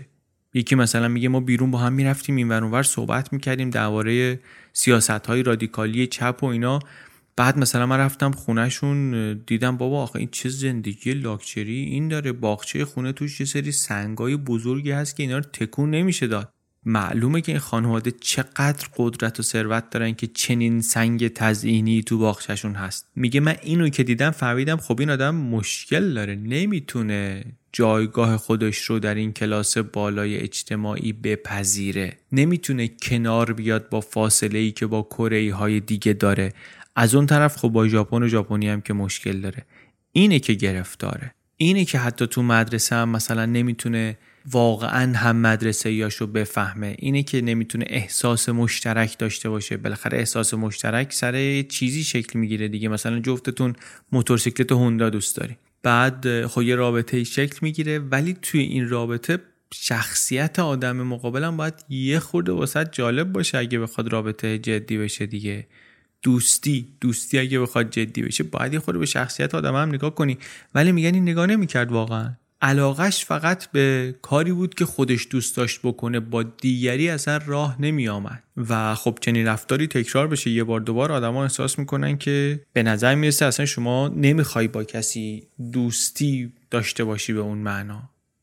اینو میگن دربارش هم کلاسیاشو دوست داشت. ولی از اون میگن که یه چیزیش که برای ما خیلی عجیب بود این بود که چه اطمینان خاطری داره در رفتار با دخترها میگن یه دیسکوی معروفی بود که این می‌رفت اونجا. می‌گفت مثلا پسری که ما بودیم در سن و سال ما ممکن بود مثلا بخوایم یه تابی بخوریم دوتایی ستایی با همدیگه مثلا بریم یه همچین جایی به همچین دیسکویی یا یه باری یا از این کارا. ولی تنها رفتن تو اون سن یه اعتماد به نفسی می‌خواد که واقعا هر پسر نوجوانی نداره. این بیرون رفتنش هم مثل آدم بزرگا بود تاب خوردنش هم مثل آدم بزرگا بود و این خب غیر عادی بود و واقعا هم جذاب بود واسه ما. میگه ما سوم دبیرستان بودیم گفتش که من با یه دختری قرار دارم بیا عکسش رو بهتون نشون بدم. اکثر رو نگاه کردم دیدم که توی رستوران گرونی نشستن. اصلا یه بچه مدرسه به کلش هم نمی‌زنه که بخواد یه همچین جایی بره. کت شلوار سفید یه دسته گل این طرفش دخترم مثلا نیمه ژاپنی نیمه غربی. اصلا ما مونده بودیم. این تو چه دنیایی؟ ما تو چه دنیایی؟ اون دخترم البته دختری بود که دوستش داشت واقعا انگار. ولی ولش کرد. دختره ولش کرد. انگار بهش گفته بود که مثلا اون قدری که من می‌خوام مرد جا افتاده و پخته ای نیستی. برو مثلا پختی برگرد. و اینم گفته بود باشه و مصمم بود که بره و مثلا خودشو برسونه به اون جایی که دختره می‌خواد و اینا. ولی چیزی که مهمه اینه که واقعا انگار این دختر رو دوست داشت. بتی. بتی رو انگار واقعا دوست داشت. بگذاریم از همکلاسی هایی که داشته نکته جالب اینه هیچ کدومشون نگفتن که ما هیچ وقت کسی از اعضای خانواده این آقا رو تونستیم ببینیم. نه تنها ندیدن بلکه حتی اینا خبری نداشتن از یک اتفاقی که عملا باید یکی از بزرگترین اتفاقات و تعیین کننده ترین لحظات سالهای نوجوانی این همکلاسیشون بوده باشه. وسط دوره دبیرستان بود آقای اوبارا که پدرش از دنیا رفت خیلی هم ناگهانی مرد. سال 69 به نظرم می‌رسه که در اوج موفقیت بود. با یک سری از تجار رفته بود یه سفری خارج از کشور در 44 سالگی. خیلی جزئیات سفرش رو نمی‌دونیم کمان که در مورد بیزنسش و کارا و ایناش هم خیلی چیزای زیادی نمی‌دونیم دیگه. منتها رفته بودن سفر رو رفته بودن هنگ کنگ و تو همون سفر ایشون از دنیا رفت. حرف و حدیث هم همیشه بود سر اینکه ایشون چطور شد که مرد. اوبارا همیشه می‌گفت که نه اصلا خیلی هم ساده بود سکته کرد و مرد. منتها بقیه احساس می‌کردن یک چیز مرموزی اینجا هست. مخصوصا که شواهدی هم داشتن. مثلا انتظار این بود که مراسم با شکوهی گرفته بشه توی خونشون به خاطر درگذشته این آقا ولی اینا مراسم نگرفتن. حتی نشانی از مثلا سوگواری نشون ندادن. توی خونواده حتی خیلی از این موضوع حرف نمی زدن انقدر حرف نمی زدن از اینکه این آقا چطور فوت کرده پدر خانواده چطور مرده. که داداش کوچیکشون که اون موقع مثلا هفت سالش بود بعدا که بزرگ شد تا 20 سال 30 سال بعد دقیقا نمی‌دونست باباش چطوری مرده. همین چیزا باعث شده بود که خود مجله ها و همسایه ها و اینا مشکوک بشن بگن که این مرگش طبیعی نبوده. شاید توی business یه دعوایی شده شاید مثلا با یاکوزا ماکوزا یه طوری شده. روزنامه ها حتی بعدا گفتن که پنجره های خونه رو اومدن ضد گلوله کردن. نمی‌دونیم واقعا داستان چیه. ولی چیزی که می‌دونیم اینه که ایشون مرد و مردنش مردن این بزرگ خاندان خانواده رو واقعا زیر و رو کرد. به این معنی که ثروت عظیمش تقسیم شد بین همسرش و پسرانش و سهم اوبارا که هنوزم اسمش اوبارا نیست شد اون پارکینگ ها و یک سری املاک در جاهای مختلف از جمله همون خونه که داشت توش زندگی می‌کرد. نهایتا ولی اینطوری شد که پسرا پدر دیگه نداشتن. منتها تا دلت بخواد پول داشتن از اون ور. تا دلت بخواد پول داشتن. چند سالشه آقای اوبارا؟ این موقع 16 سالشه. 16 سالشه و طبق یه روایتی که خودش تعریف می‌کنه توی کتابی که وکیلش بعدا منتشر کرد همون موقع تصادف هم می‌کنه و سر همون تصادف چشمش آسیب می‌بینه و مجبور میشن عملش کنن. تصادف هم البته باز از اون چیزایی که همکلاسیاش چیزی یادشون نیست. صحبتی از تصادف نمی‌کنن هیچ کدوم. مونتا کتاب میگه بله ایشون اون موقع تصادف کرد و مجبور شدن عمل کنن و یه چیز دیگه هم در مورد اون سالا میگه. میگه که این آدم در 16 سالگی الکلی شد. میگه از 15 سالگی شروع کرده بود به نوشیدن و دیگه 16 سالگی معتاد بود و سر این تصادف بستری که شد دیگه نمی‌تونست الکل بخوره. واسه همین استنشاق می‌کرد. الکلی اسپری مثلا استنشاق می‌کرد. یه چیزی خیلی هم خوب جواب می‌داد بهش و از این حرفا. اینا رو واقعا نمی‌دونیم چقدر درسته چقدر درست نیست. به خاطر اینکه تک منبعیه و منبعش هم منبع بیطرفی نیست. در زمانی اصلا آمده بیرون که آقای اوبارا در زندانه. خلاصه قصه ولی اینکه ایشون مدرسه رو اونطوری که برنامه بود تمام نکرد. رفته بود این مدرسه که با نمرات ممتاز فارغ و تحصیل بشه و بعدا بره دانشگاه و اینها. نتونست اونطوری که باید و شاید از مدرسه بیاد بیرون. قصه همین نبود که هوشش پایین بود. واقعا دل نمی‌داد به درس. دل نمی‌داد و در 19 سالگی دیگه دبیرستان رو تمام کرد بدون اینکه بتونه بره دانشگاه. از اینجا به بعد زندگیش یه خورده ای دیگه قبارالوده ما نمی‌دونیم دقیقا چی کار می‌کنه. می‌دونیم که یه سه سالی رو رفت مسافرت. یه مدت واشنگتن زندگی کرد یه مدت استکهلم زندگی کرد. دور دنیا تاب خورد یه مدت واقعا. ولی فارغ از اینکه حالا کجا رفت و چه کرد و اینا سال 74 برگشت دوباره ژاپن و یه تلاش دیگری کرد که بره دانشگاه و رفت تونست بره دوره مکاتبه ای و نهایتا هم تونست بره ثبت نام کنه واسه دوره لیسانس و درس بخونه و مدرک بگیره و دو تا مدرک هم گرفت هم حقوق هم در علوم سیاسی. سر فارغ التحصیلی هیچ کدوم هم حاضر نشد که بره عکسش رو بده که مثلا بره تو تو سالنامه فارغ التحصیلی عکسش بیاد و این شد مسیر تحصیلیش. ما درباره زندگی اوبارا و بچگی و جوانی و ایناش حرف زدیم ولی کامل نگفتیم. حالا خب بله گفتیم اومده و مثلا کار می‌کرد. کارش هم این بود که یک سری املاک داشت و از اینا داشت پول در می آورد ولی حالا به جز کار بقیه وقتش رو چی کار می‌کرد؟ سرش کجا گرم بود؟ اینا رو نگفتیم به خاطر اینکه نمی‌دونیم در واقع. یعنی این فرضیه و شایعه و حدس و گمان اینا رو بذاریم کنار چیز خیلی زیادی باقی نمیمونه. چیزی که می‌دونیم اینه که خیلی مفتخر بود به اینکه به خیریه هایی کمک کرده. می‌گفت من 100 میلیون ین به خیریه ها کمک کردم در طول سالها. واسه کودکان معلول و انجمن مددکاری و اینا. یه چیز دیگه ای که می‌دونیم اینه که خانواده سلطنتی ژاپن رو دوست داشت. خیلی افتخار می‌کرد به اینکه در یه مهمونی یه نفری معرفیش کرده به اونها به امپراتور ژاپن و همسرش. می‌دونیم که یک شرکت غذایی داشت که موفق بود شرکت یه رستوران نودل داشت توی یکی از شیکان پیکان ترین جاهای توکیو. می‌دونیم که عشق ماشین بود مخصوصا عاشق ماشین خارجی های کلاسیک بود. یه BMW داشت یه مرسدس بنز داشت یه فراری داشت یه بنتلی کانتیننتال داشت. از این ماشین های اسمی زیاد داشت نه تا داشت. ولی واقعش اینه که خیلی کم می‌دونیم ازش. خیلی خیلی کم می‌دونیم. کسی واقعا صحبت نمی‌کرد با نویسنده تا مدتی به خاطر اینکه کسی نمی‌خواست وصل بشه به پرونده. ولی میگه من هرچه اینور اونور پرسیدم نه دوستی نه رفیقی حتی مثلا همسایه و پستچی و اینا نگفتن که آقا ما اینو با فلان آدما می‌دیدیم با فلانی دیدیم. حتی ملاقاتش تو زندان خیلی کسی نمیآمد بگه مادرش میآمد و یه بار البته یک ملاقات کننده ای داشت که آشنای اسرارآمیزی تلقی می‌شد. رئیس و مالک شرکت پاچینکو اون یه دفعه آمده بود ملاقاتش. ولی تصویر کلی اینه که واقعا انگار در طول زندگیش دوست واقعی نداشت. به نظر می رسید از اون مردایی که کسی رو نداره که بتونه بهشون اعتماد کنه راحت باهاشون صحبت کنه؟ و شاید شاید به خاطر همینم هست که معاشرینش رو از بین دخترای اینطوری در بارها مثلا پیدا می‌کنه. اینطوری معاشرینش اینطور آدمایی هستن. اصلا رفته سراغ اینا شاید به خاطر همینه.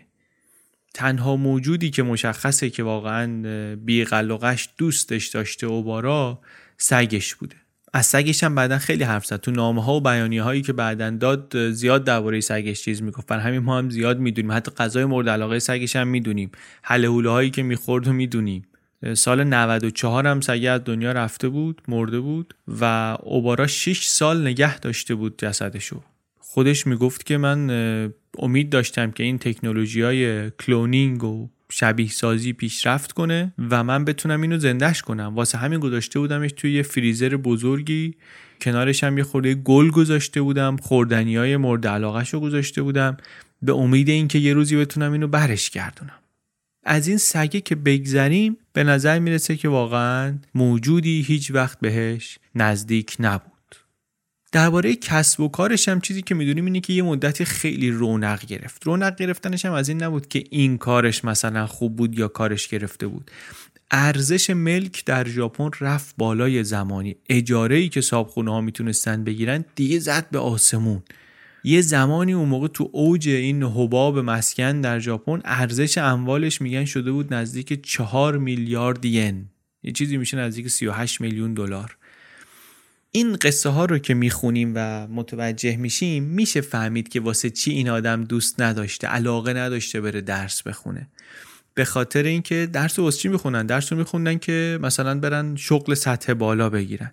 شغل سطح بالا رو که می‌دونست نمی‌تونه بگیره به خاطر اون تبعیض نامرئی که وجود داشت به خاطر اون سقف شیشه ای که ازش صحبت کردیم. انگیزه شغلی و جاه طلبی اونطوری رو که بذاری کنار دیگه چه انگیزه میمونه واسه درس خوندن واسه اوبارا؟ پول. پول که خب نمی‌تونه انگیزه باشه به خاطر اینکه همین الان پول داره نکش. کار می‌خواد چیکار اصلا؟ درس می‌خواد چیکار برای همین دبیرستان که بود تمرکزش گذاشت روی الکل و دختر. ثروتمندم بود و انگیزه کار دیگری هم نداشت و راهش رو انتخاب کرده بود. بعدا هم اون دوره‌ای که گفتیم افتاد به سفر کردن مخصوصا دوره‌ای که رفت آمریکا اونجا احتمالا براش خوب بوده. خودش می‌تونسته باشه دیگه. این هویت کره ژاپنی و اینا دیگه دنبالش نبوده مزاحمت واسش درست نمی‌کرده. ولی ژاپن که برگشت برگشت دوباره به همون قصه قدیمی انگار. تو business گفتیم موفق بود به این معنی که خب خیلی پول داشت خیلی پول دار شد ولی نه به این خاطر که مثلا داشت business خوبی می‌کرد. زمین می‌رفت بالا اینم داشت پولدار می‌شد. بعدا که پفش خوابید اینم باهاش فرو رفت.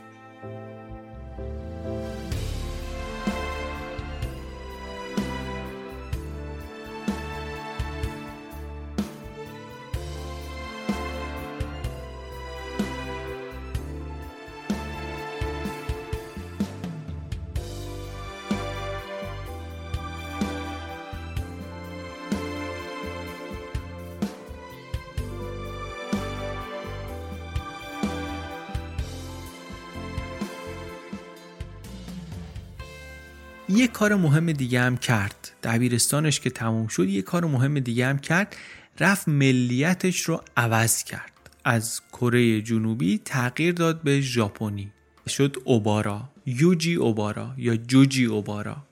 چند جورم می‌تونیم بخونیم. این آیدیوگراف ژاپنیش رو به چند شکل میشه خوند. بسته به اینکه کانتکست چیه و چطوری با حروف دیگه قاطی بشه. میشه چند جور تلفظ کرد چون اسم خیلی معمولی هم نیست.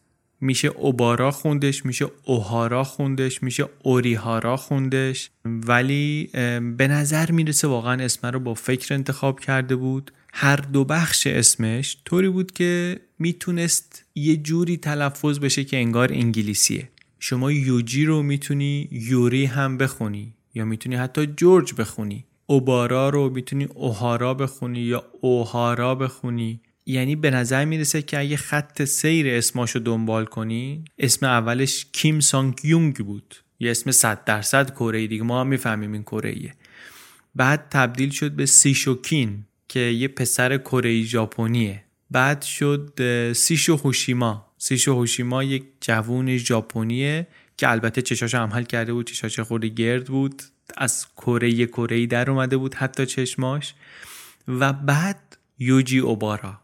یوجی اوبارا یه خورده ای مرموزه یه خورده ای مبهمه یه خورده ای فرار نمی‌دونیم واقعا کجاییه چیه؟ این فرار بودن رو بذارین کنار اینکه خودش هم فراره ازش عکس نمیشه گرفت عکس درست حسابی ازش نیست. اسمش هم یه خور بین المللی دیگه. یوجی اوبارا هست. می‌تونه جورج اوهارا هم خونده بشه. جورج اوهارا کجاییه؟ جهانیه.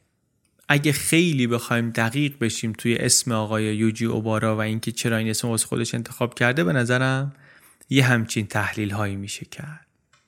گم نکنیم ولی قصه رو. حواسمون هست که کجا هستیم دیگه. ما توی این قسمت توی این اپیزود داریم میریم توی داستان زندگی آقای اوبارا.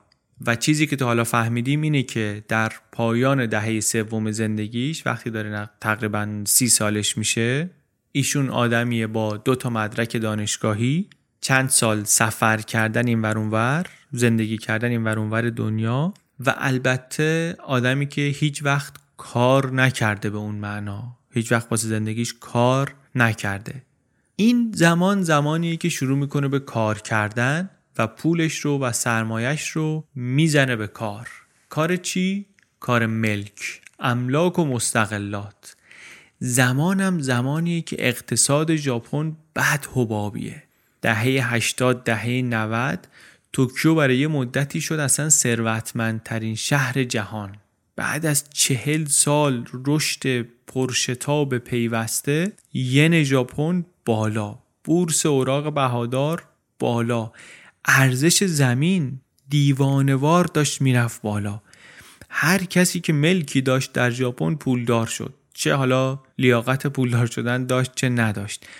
بانک های ژاپنی وام می‌دادند بدون اینکه کوچکترین سوالی بپرسند و می‌زدن از هم جلو در دادن چنین وام هایی زمانه کلا زمانه قوقای پول و پول پرستیه چه حالا در لندن چه در نیویورک چه هر جای دیگه ولی اوضاع هیچ جا تو چشتر از توکیو نیست.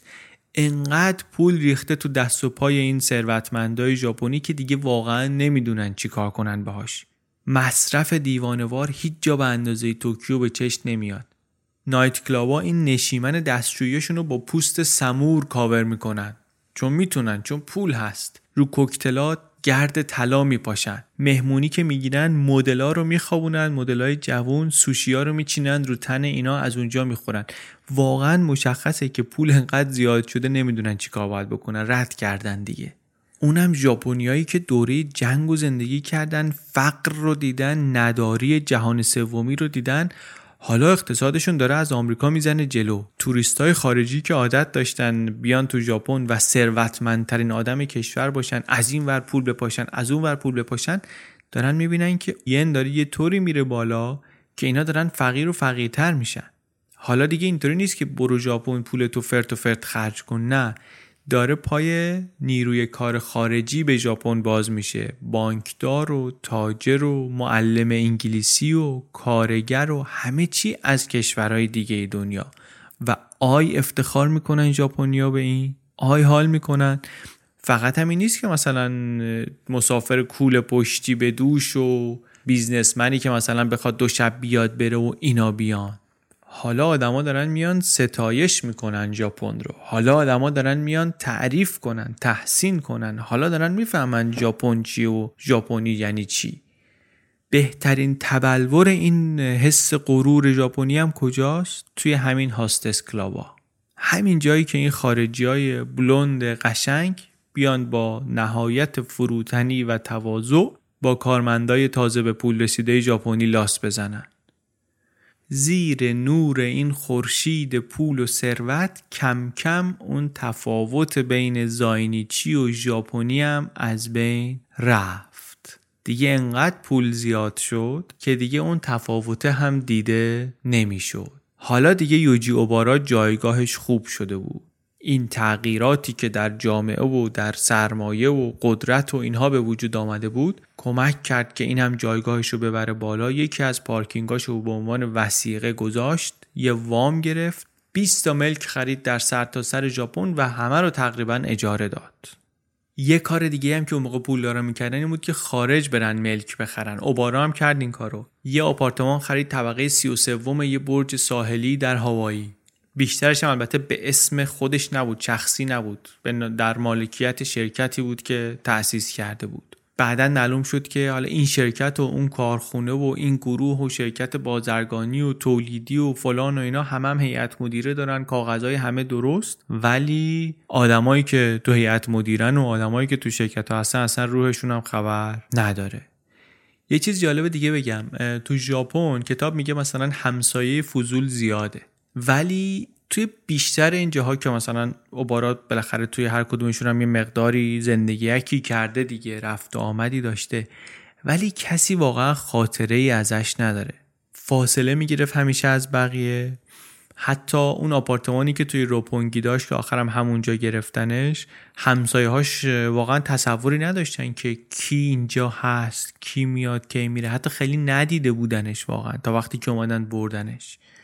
حتی اون خونه بزرگی که با رولز رویس سفید میومد تو و با پرش نقره ای از توش می‌رفت بیرون اونم همسایه هاش میگن که ما نمیدیدیمش. هیچ وقت میگن باهاش صحبت نکردیم. حتی یکی از همسایه‌هاش دیگه خیلی گیر بود می‌خواست واقعا بره ببینه چی به چیه. رفته بود با یه خدمتکاری که تو خونه کار می‌کرد و آشپزی می‌کرد و اینا سر صحبت وا کرده بود. اون گفته بود که خانم راستش من سه, سه روز فقط اینجا. گفته بود خب حالا مثلا قبل از شما کی اینجا بود؟ گفته بود به من واسه شرکتی کار می‌کنم. که یه هفته منو فرستاده سر این کار. به خاطر اینکه اوبارا گفته که اینجا هر هفته باید یه خدمتکار جدید بفرستین خدمتکار متفاوت بفرستین. هیچکی نباید تکراری بیاد اینجا. ما اصلا قرارداد شرکتمون با این اینطوریه.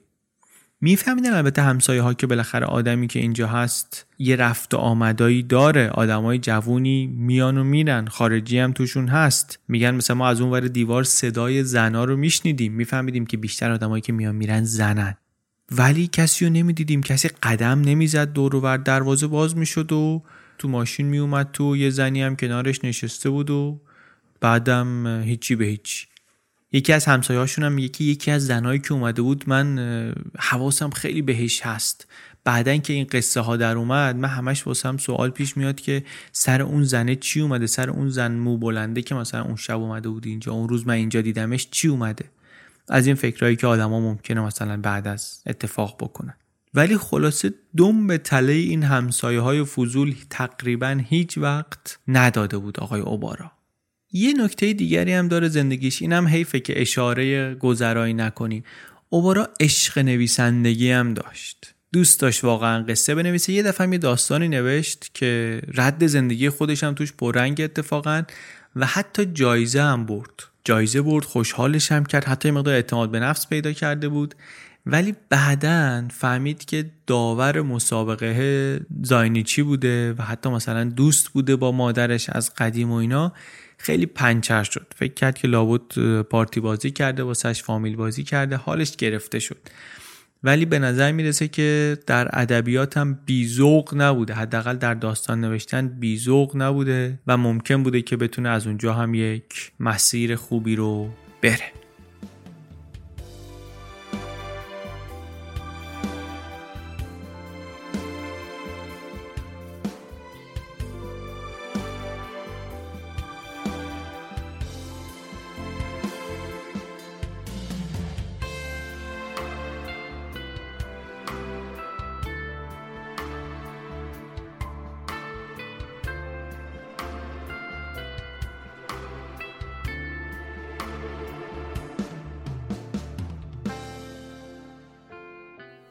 یوجی اوبارا در غذا هم مثل لباس سلیقه گرونی داشت. عاشق سوشی بود نزدیک همون آپارتمانی کنار دریاش سوشی فروشی بود. خیلی زنگ می‌زد سوشی می‌گرفت. خیلی که البته هر وقت اونجا بود دیگه. کلا اونجا ویلاش بود. چند هفته مثلا نمی‌رفت خبری ازش نمی‌شد. بعد یهو سه روز پشت سر هم سفارش می‌داد. همش هم سینیای گرون می‌گرفت. توکیوجو اسم اون سینی گرونیه که همش میگن سفارش می‌داد. سه جور سینی هست. مثلا اون پایه اون بیسیک نامیه. من تلفظ اینا رو احتمالا همه رو دارم غلط میگم دیگه. اگه می‌دونین بلدین تلفظشو ببخشید. چک کردم نه اینکه چک نکردم چک کردم ولی مطمئن نیستم که درسته یا نه. نامی اون بیسیک است. یو یا جو مرحله بعدی قیمتش مثلا معمولا دو برابر نامیه. اون چیزی که قیمتش وسطه و معمولا آدما بیشتر میرن اون چیزی که قیمتش وسطه سفارش میدن. بعد می‌رسه به توکیو جو که این مرغوب ترین سینی سوشیه که میشه توی هر رستوران سوشی گرفت. بگذریم. اوبارا هم آدم این کاره بود. از اون مشتری همیشه گیان بود. اون پسری که غذا رو می‌برد خونش یادش اوبارا رو میگه آره این مثلا یه آدمی بود. تو خونش همیشه تاریک بود. غذا زیاد می‌گرفت. با اینکه مثلا به نظر نمی‌رسید کس دیگه خونش باشه. من هیچ وقت کفش زنونه ای چیزی ندیدم توی آپارتمانش. ولی عادتش هم عادت غذاییش هم عادت لباس پوشیدنش و اینا تو ذهن این آقا هم مونده. کلا هم عادت خاص کم نداشت اوبارا. مونتا اون عادتش که خیلی تو این قصه ما مهمه اینه که آدمی بود که حساب کاراش رو نگه می داشت دیدین مثلا یه سری آدمایی هستن همه چی رو یادداشت می‌کنن. آدمایی هستن هر روز خاطراتشون رو می نویسن هر روز دو کلمه می نویسن دو خط می نویسن این کار رو کردیم. اینم آدمی بود که حساب اعمالش رو نگه می داشت مخصوصا روابط جنسیش رو. از 17 سالگی شروع کرده بود هر کاری می‌کرد یادداشت می‌کرد. بعدا توی دادگاه گفت که اینا قصه بود فانتزی بود ولی حتی اگر بخشیش هم درست بود باید گفت که زنباز بسیار مشغول و پرکاری بوده womanizer بوده. صدها نوار VHS نوار ویدیو از این قدیمی ها با برچسب و اسم و تاریخ و اینا هست ازش. یعنی تو آپارتماناش بوده. کلی فیلم سوپر هشت. کلی یادداشت. نشون میده اینا که اینطوری نبوده که یه حمله ای از خشم یا شهوت مثلا بهش دست بده بعد بره یه کاری بکنه. نه سیستمی داشته واسه خودش این آدم. سی و چند سال مشغول این برنامه بوده اسم داشته حتی براش. خودش می‌گفته که این بازی منه بازی تسخیر منه conquest play که من بازی می‌کنم. آخرش وقتی که آوردن پروندهش رو توی دادگاه نه تا تجاوز تو پروندهش بود. منتها واقعیت اینه که این فقط یک بخش کوچکی از کارنامه اعمال ایشون بود. توی اون خونه ای که خودش بهش می‌گفت پاتوق یا دخمه سیستم داشت قشنگ واسه نورپردازی حرفه‌ای و فیلمبرداری درست حسابی از قربانیانش. البته اینطوری نبود که هر کسی رو اونجا برده باشه بهش تجاوز کرده باشه ها. آدم ریز بود فیزیکی درگیر نمی‌شد با کسی. کل بازیش اینطوری بود که بتونه بیهوش کنه قربانیش رو. اگر موفق می‌شد ممکن بود بره سراغ برنامهش اگر نمی‌شد ولش می‌کرد. اگر موفق نمی‌شد قربانی رو بیهوش کنه ولش می‌کرد. اوبارا خیلی دیر اعتراف کرد که لوسی اصلا توی آپارتمانش بوده. هفته ها بعد از اینکه حضور لوسی واسه پلیس دیگه ثابت شده بود. به خاطر اینکه کلی موهای لوسی توی خونش بود دوتا عکس ازش پیدا شد توی فیلماش آخرین عکس های لوسی در واقع با همون لباس مشکی که خونه اومده بود بیرون با همون عینک دودیه با همون گردنبند قلبیه. یا آبجو تو دست راستشه توی عکس. پشتش به دریاست. قیافش هم اثری از معذب بودن خیلی نشون نمیده. کارشناسا هم اومدن و محل و زاویه عکس و رنگ آسمون و نور و هر چیزی رو که می‌شد توی عکس پیدا کرد بردن زیر ذره و تایید کردن که بله این عکس در همون آپارتمان گرفته شده عصر همون روزی که لوسی ناپدید شد. یک جولای سال 2000 دیگه چی پیدا شد تو خونه؟ یک کیف زنونه پیدا شد که توش دوا بود داروهای بیهوشی بود خواباورهای قوی. چیزهایی که واسه بیخوابی های حاد تجویز میشه انواع مختلف درجات مختلف. کلی مدرک یادداشت و سررسید و دفترهای قدیمی و اینا که اینا نشستن همینطوری خوندن و اسم در بردن و خوندن و اسم در بردن و اینا تا آخرش رسیدن به اسم 60 زن. 60 تا زن ژاپنی و خارجی که کنار اسم خیلی هاشون یه اسم مستعارم بود. تقریبا هر کدومشون یه اسم متفاوتی داشتن. اوبارا بعضی از اسمایی که استفاده کرده بود یوجی، کوجی، کازو، کوا، هوندا، سایتو، ایواتا، ایوازاکی، آکیرا.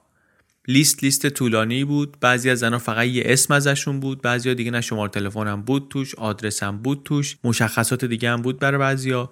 چیز دیگری که پیدا کردن فاکتور چند تا خریدی بود که در همون روزهای اول جولای انجام داده بود. یک شنبه فردای روزی که لوسی گم شده بود رفته بود ده کیلو یخ خشک خریده بود. بعد یه جعبه بزرگ خریده بود. از این جعبه هایی که واسه بسته بندی اساس کشی استفاده می‌کنن.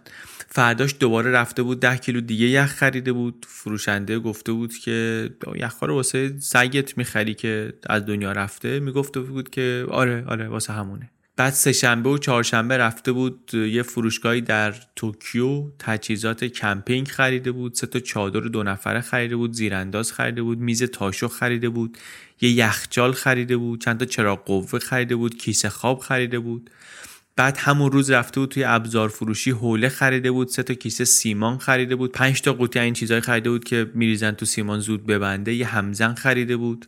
یه جعبه خریده بود جعبه پلاستیکی یه قلموی رنگ خریده بود یه سطل خریده بود یه جارو خریده بود. بعد رفته بود یه فروشگاه دیگه اونجا چکش خریده بود سیم خریده بود چاقو خریده بود قیچی خریده بود دستکش کیسه پلاستیکی تبر یه اره دستی یه اره برقی. این کسایی هم که تو این مغازه ها کار می‌کردن یادشون میامد که روز قبل زنگ می‌زد و می‌گفت که من اینو می‌خوام اونو می‌خوام اونو می‌خوام خیلی دقیق. دارین یا ندارین؟ وقتی که مطمئن می‌شد که دارن اون وقت میومد همه این چیزهایی که پیدا کردن ولی یه طرف این یادداشتایی که ازش پیدا کردن یه طرف. از سال هفتاد تا سال 90 و خورده ای هر رابطه ای که داشته رو اینجا نوشته. این رو هم نوشته که بهشون داروی خواباور می‌داده. این رو نوشته که با چند نفر بوده. هر سال با چند نفر بوده. سال 90 با 9 نفر سال 91 با 9 نفر. حتی نوشته که از هر ملیتی با چند نفر بوده. از سال 70 وقتی که 17 ساله بوده تا سال 95 که 33 ساله بوده و فعالیت جنسی که کرده با 209 زن مختلف این رو برداشته یادداشت کرده. نکته که ولی هست اینه که از همون اول از همون نوجوانی اوائل جوانی داشته با داروی خواباور به کمک داروهای خواباور کوازای ریپ می‌کرده شبه تجاوز می‌کرده.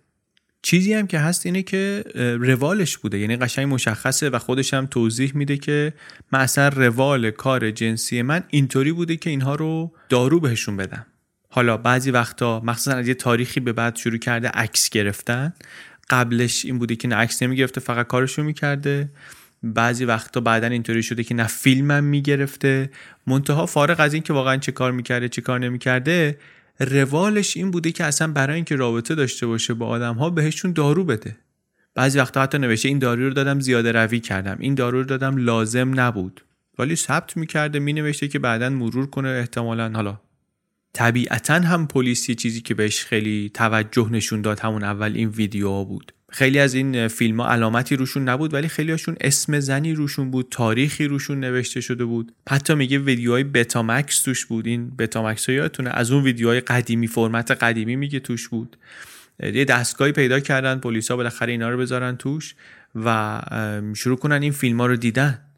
با دقت شروع کردن ثبت کردن اینکه چی هست توی این فیلم ها چه چیزی توجهشون رو جلب می‌کنه و تقریبا خیلی زود الگویی پیدا کردن توی این ویدیوها. دیدن که همشون رنگی هن، همه با کیفیتن.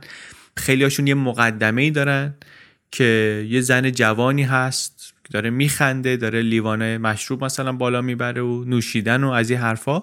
بعد صحنه یه کات می‌خوره. همون زن لخت دراز کشیده روی تخت چشماش بسته است بی حرکت نفس می‌کشه به آهستگی. بعضی وقتا تاقباز دراز کشیده بعضی وقتا دمر دراز کشیده. خیلی وقتا هر کدوم از پاها رو جدا به یه طرف بسته.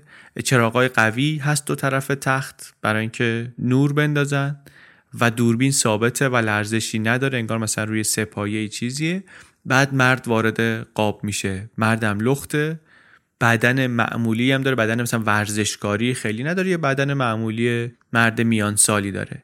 تنها مشخصه ای که داره اینه که ماسک توی بیشتر فیلم ها روی صورتش هست. ماسکو داشت. و آماده وارد تصویر می‌شد و جلوی دوربین شروع می‌کرد به تجاوزی شدید و طولانی. کتاب یه مقدار جزئیات اینجا میگه که ما تکرار نمی کنیم اونطور که خودش توضیح داده یه جایی خارج از کادر دو تا مانیتور هم بوده. یکیشون فیلم پخش می‌کرد فیلم پرن پخش می‌کرده. فیلم پرن خارجی به قول خودش. و اون یکی تصویر زنده دوربینش رو نشون می‌داده که داره بازی می‌کنه به قول خودش. خیلی هم کسایی که ویدیوها رو دیدن میگن که میل قوی داشت و خیلی فعال بود و اصلا استراحت نمی‌کرد. کارش تموم شد دوباره شروع می‌کرد. حتی بعضی وقتا از یک زنی در یک وعده چند تا فیلم گرفته بود. به نظر می رسید که ساعتها ممکنه طول کشیده باشه و اصلا مثل آدمیزاد برخورد نمی کرد با قربانیانش. با آدمی طرف بود که هیچ عکس عملی ازش در نمی آمد هیچ صدایی ازش در نمی اومد و اگر همگاهی نشونه ای از تکون خوردن می‌دید کاری که می‌کردیم بود که یه حوله ور می داشت می‌گرفت زیر دماغ قربانی یه طوری که به صورتش نخوره ولی می‌گرفت زیر دماغش و تکان خوردنی هم که ممکن بود ایجاد شده باشه متوقف می‌شد مجموعاً رئیس پلیس میگه که 170 تا فیلم بود و بیشتر از 150 تا زن رو می‌شد توی این فیلم ها شناسایی کرد. در مورد تعداد زنها هم دادگاه عدد دیگری گفت. دادگاه گفت 40 تا اوبارا گفت 9 تا.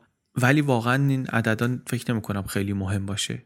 یه چیز دیگری که مطرح شد این بود که هم ژاپنی بودن زنها هم خارجی بودن. دختر خارجی ها همون مشخصاتی رو داشتن که یک هستس داره. قد بلند بودن باریک بودن آرایش شده بودن اغلب و معمولا بلوند معمولا بلوند ژاپنیا ولی از نظر ظاهری اصلا یک مدل دیگری بودن. بیشترشون چاق بودن. با اون فرمولی که زیبایی اون دخترای خارجی سنجیده می‌شد اینها زیبا حساب نمی شدن. خود اوبارا بعدا گفت من اصلا ترجیح هم این بود که با دخترهای ژاپنی باشم که بدنشون هیچ انحنایی نداره. من پشت تلفن که با اینا حرف می‌زدم می‌تونستم مدل بدنشون رو بفهمم. اونایی که صداشون خیلی خشک بود من میفهمیدم که اینا لاغرن. اونایی که صداشون رطوبت داشت مثلا یه نمی داشت من میفهمیدم اینا چاقن بعدم میگه که اینا فلسفه من اینه که من اصلا از دختر زشت خوشم میاد. یک بخش بازی من اینه که همبازی من باید زشت باشه. برای همین ژاپنیایی که انتخاب می‌کنن اینطوری بودن چون به نظر من اینها زشتن. اون خارجی هم همشون زشتن. ظاهری هم اگه زشت نباشن ذهنشون زشته. معیار انتخابم همین بوده. برای چه ژاپنی چه خارجی دنبال زشتا بودم. توی قربانیان غیر ژاپنی هم که داشته به نظر می‌رسه دنبال آدمایی بوده که عمدتا معتاد باشن به مواد مخدر. از این نظر فکر می‌کرده که زشتن. حداقل یکی از گزارش ها اینطوری میگه. یه گزارش هست درباره این بازی که انجام می‌داده کانکوست پلی که میگه که بسیار مینوشیده قبل از اینکه این بازیش رو شروع کنه تجاوزش رو شروع کنه. و بعدم اون ماسک رو میذاشته که کمکش می‌کرده که اصلا دیگه یه آدم دیگری بشه و بعد بره دنبال بازی کثیفش. این ویدیوها رو که پلیس آمد و بررسی کرد یک سری از آدما رو طبیعتا تونست شناسایی کنه. گفتیم که اسمشون هم روی بعضیاشون بود و اینها. و بعضی از اینا رو صدا کرد بعضی آمدن عکسایی از فیلم های خودشون دیدن. نه همه فیلم رو نه همه صحنه ها رو ولی یه جاهایی رو دیدن. خیلی هم تجربه عجیبیه. خارجی ها خیلی هاشون رفته بودن دیگه از ژاپن بعضی هاشون هم بودن ولی نمی‌خواستن همکاری کنن. می‌گفتن ما حالا یا شرم داشتن یا اینکه اصلا آرزوشون این بودی که قصه رو فراموش کنن. نمی‌خواستن دوباره بهش برگردن. بعضی دیگه بودن که اینا رو نمی‌شد کشون دادگاه به خاطر اینکه اخقازی کرده بودن پول گرفته بودن از اوبارا و دیگه نمی‌تونستن الان مثلا شکایتی بکنن. ولی چند تا زن رو دادگاه تونست پیدا کنه که با ترکیب ویدیو و شهادتی که حاضر بودن بدن پرونده قوی می‌شد علیه اوبارا درست کرد. به اتکای این مدارک 17 نوامبر آمدند و اوبارا رو به طور رسمی متهم کردند به دارو خوراندن و تجاوز به یکی دیگه از قربانی هاش یه خانمی که فیلمش توی اون فیلم ها بود و اسمش هم توی اون اسما بود. لوسی عکس و فیلمش اونجا نبود.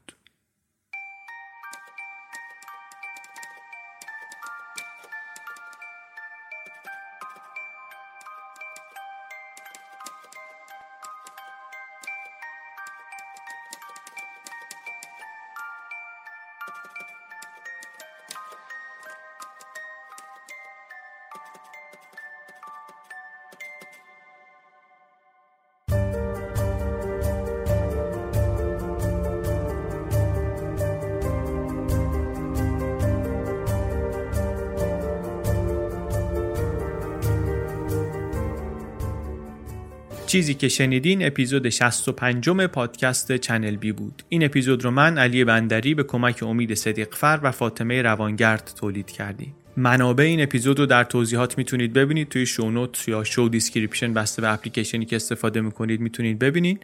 مفصل ترش رو تو سایت خودمونم می‌تونید ببینید. سایتمونم نونوار شده. طراحی جدید داره اونم می‌تونید ببینید نظرتونم به ما بگین. منبع اصلی ما در این داستانی که داریم تعریف می‌کنیم کتاب People Who Eat Darkness از آقای ریچارد لیورد پری و در کنارش هم منابع دیگه هم استفاده کردیم. هم مقاله هم گزارش های کوتاهتر هم فیلم مستند و هم پادکست و همه چی. کسایی که دوست دارن بیشتر بخونن درباره قصه یا بشنون یا ببینن لیستش رو می‌تونن ببینن در سایت ما. اگر دارید پا به پای ما میایید جلو یک شنبه آینده منتظر قسمت بعدی باشین. اگر کسایی رو می‌شناسید که در این روزهایی که ویروس کرونا خیلی ها رو خانه نشین کرده حوصلهشون سر رفته و دنبال چیز هیجان انگیزی میگردن که هم وقتشون رو پر کنه هم ذهنشون رو مشغول کنه. همین که ببرتشون یه جایی که واقعا نرفتن تا حالا ذهنی حداقل نرفتن این پادکست سریالی رو بهشون معرفی و پیشنهاد کنید. واسه خود من واقعا اینطوریه که این می‌بره منو توی یک دنیای جالبی دنیای جدیدی و ذهنم رو مشغول می‌کنه و به نظرم این کار رو برای خیلی ها می‌تونه بکنه. برای اینکه فرستادنش برای دیگران راحت باشه استثناا ما داریم این اپیزودها رو هم بعضیاشون رو تو تلگرام همزمان منتشر می‌کنیم. توی اپای پادکست که در جا میاد تو تلگرام هم داریم با فاصله زمانی خیلی خیلی کمتر از قبل می‌ذاریم. کیفیتش البته و حجمش یه مقدار پایینتره. ولی اونجا دیگه راحت میشه فوروارد کرد برای کسایی که سنشون بالاتره با اپلیکیشن های پادکست ممکنه راحت نتونن کار کنن و اینطوری سرگرمشون کرد در این شرایط.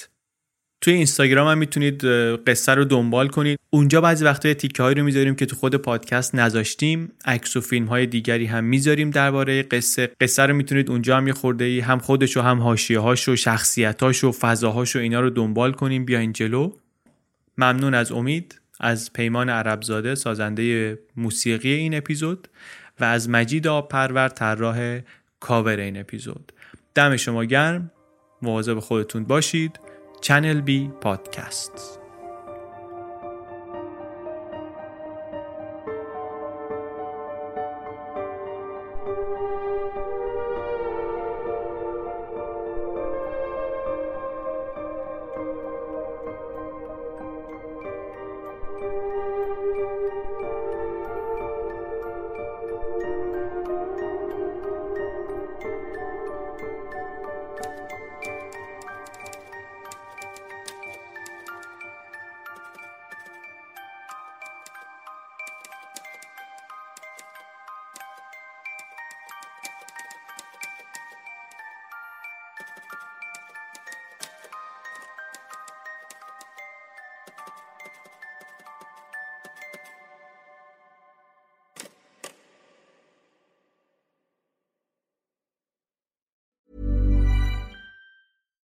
It's Paige DeSorbo from Giggly Squad. High quality fashion without the price tag. Say hello to Quince.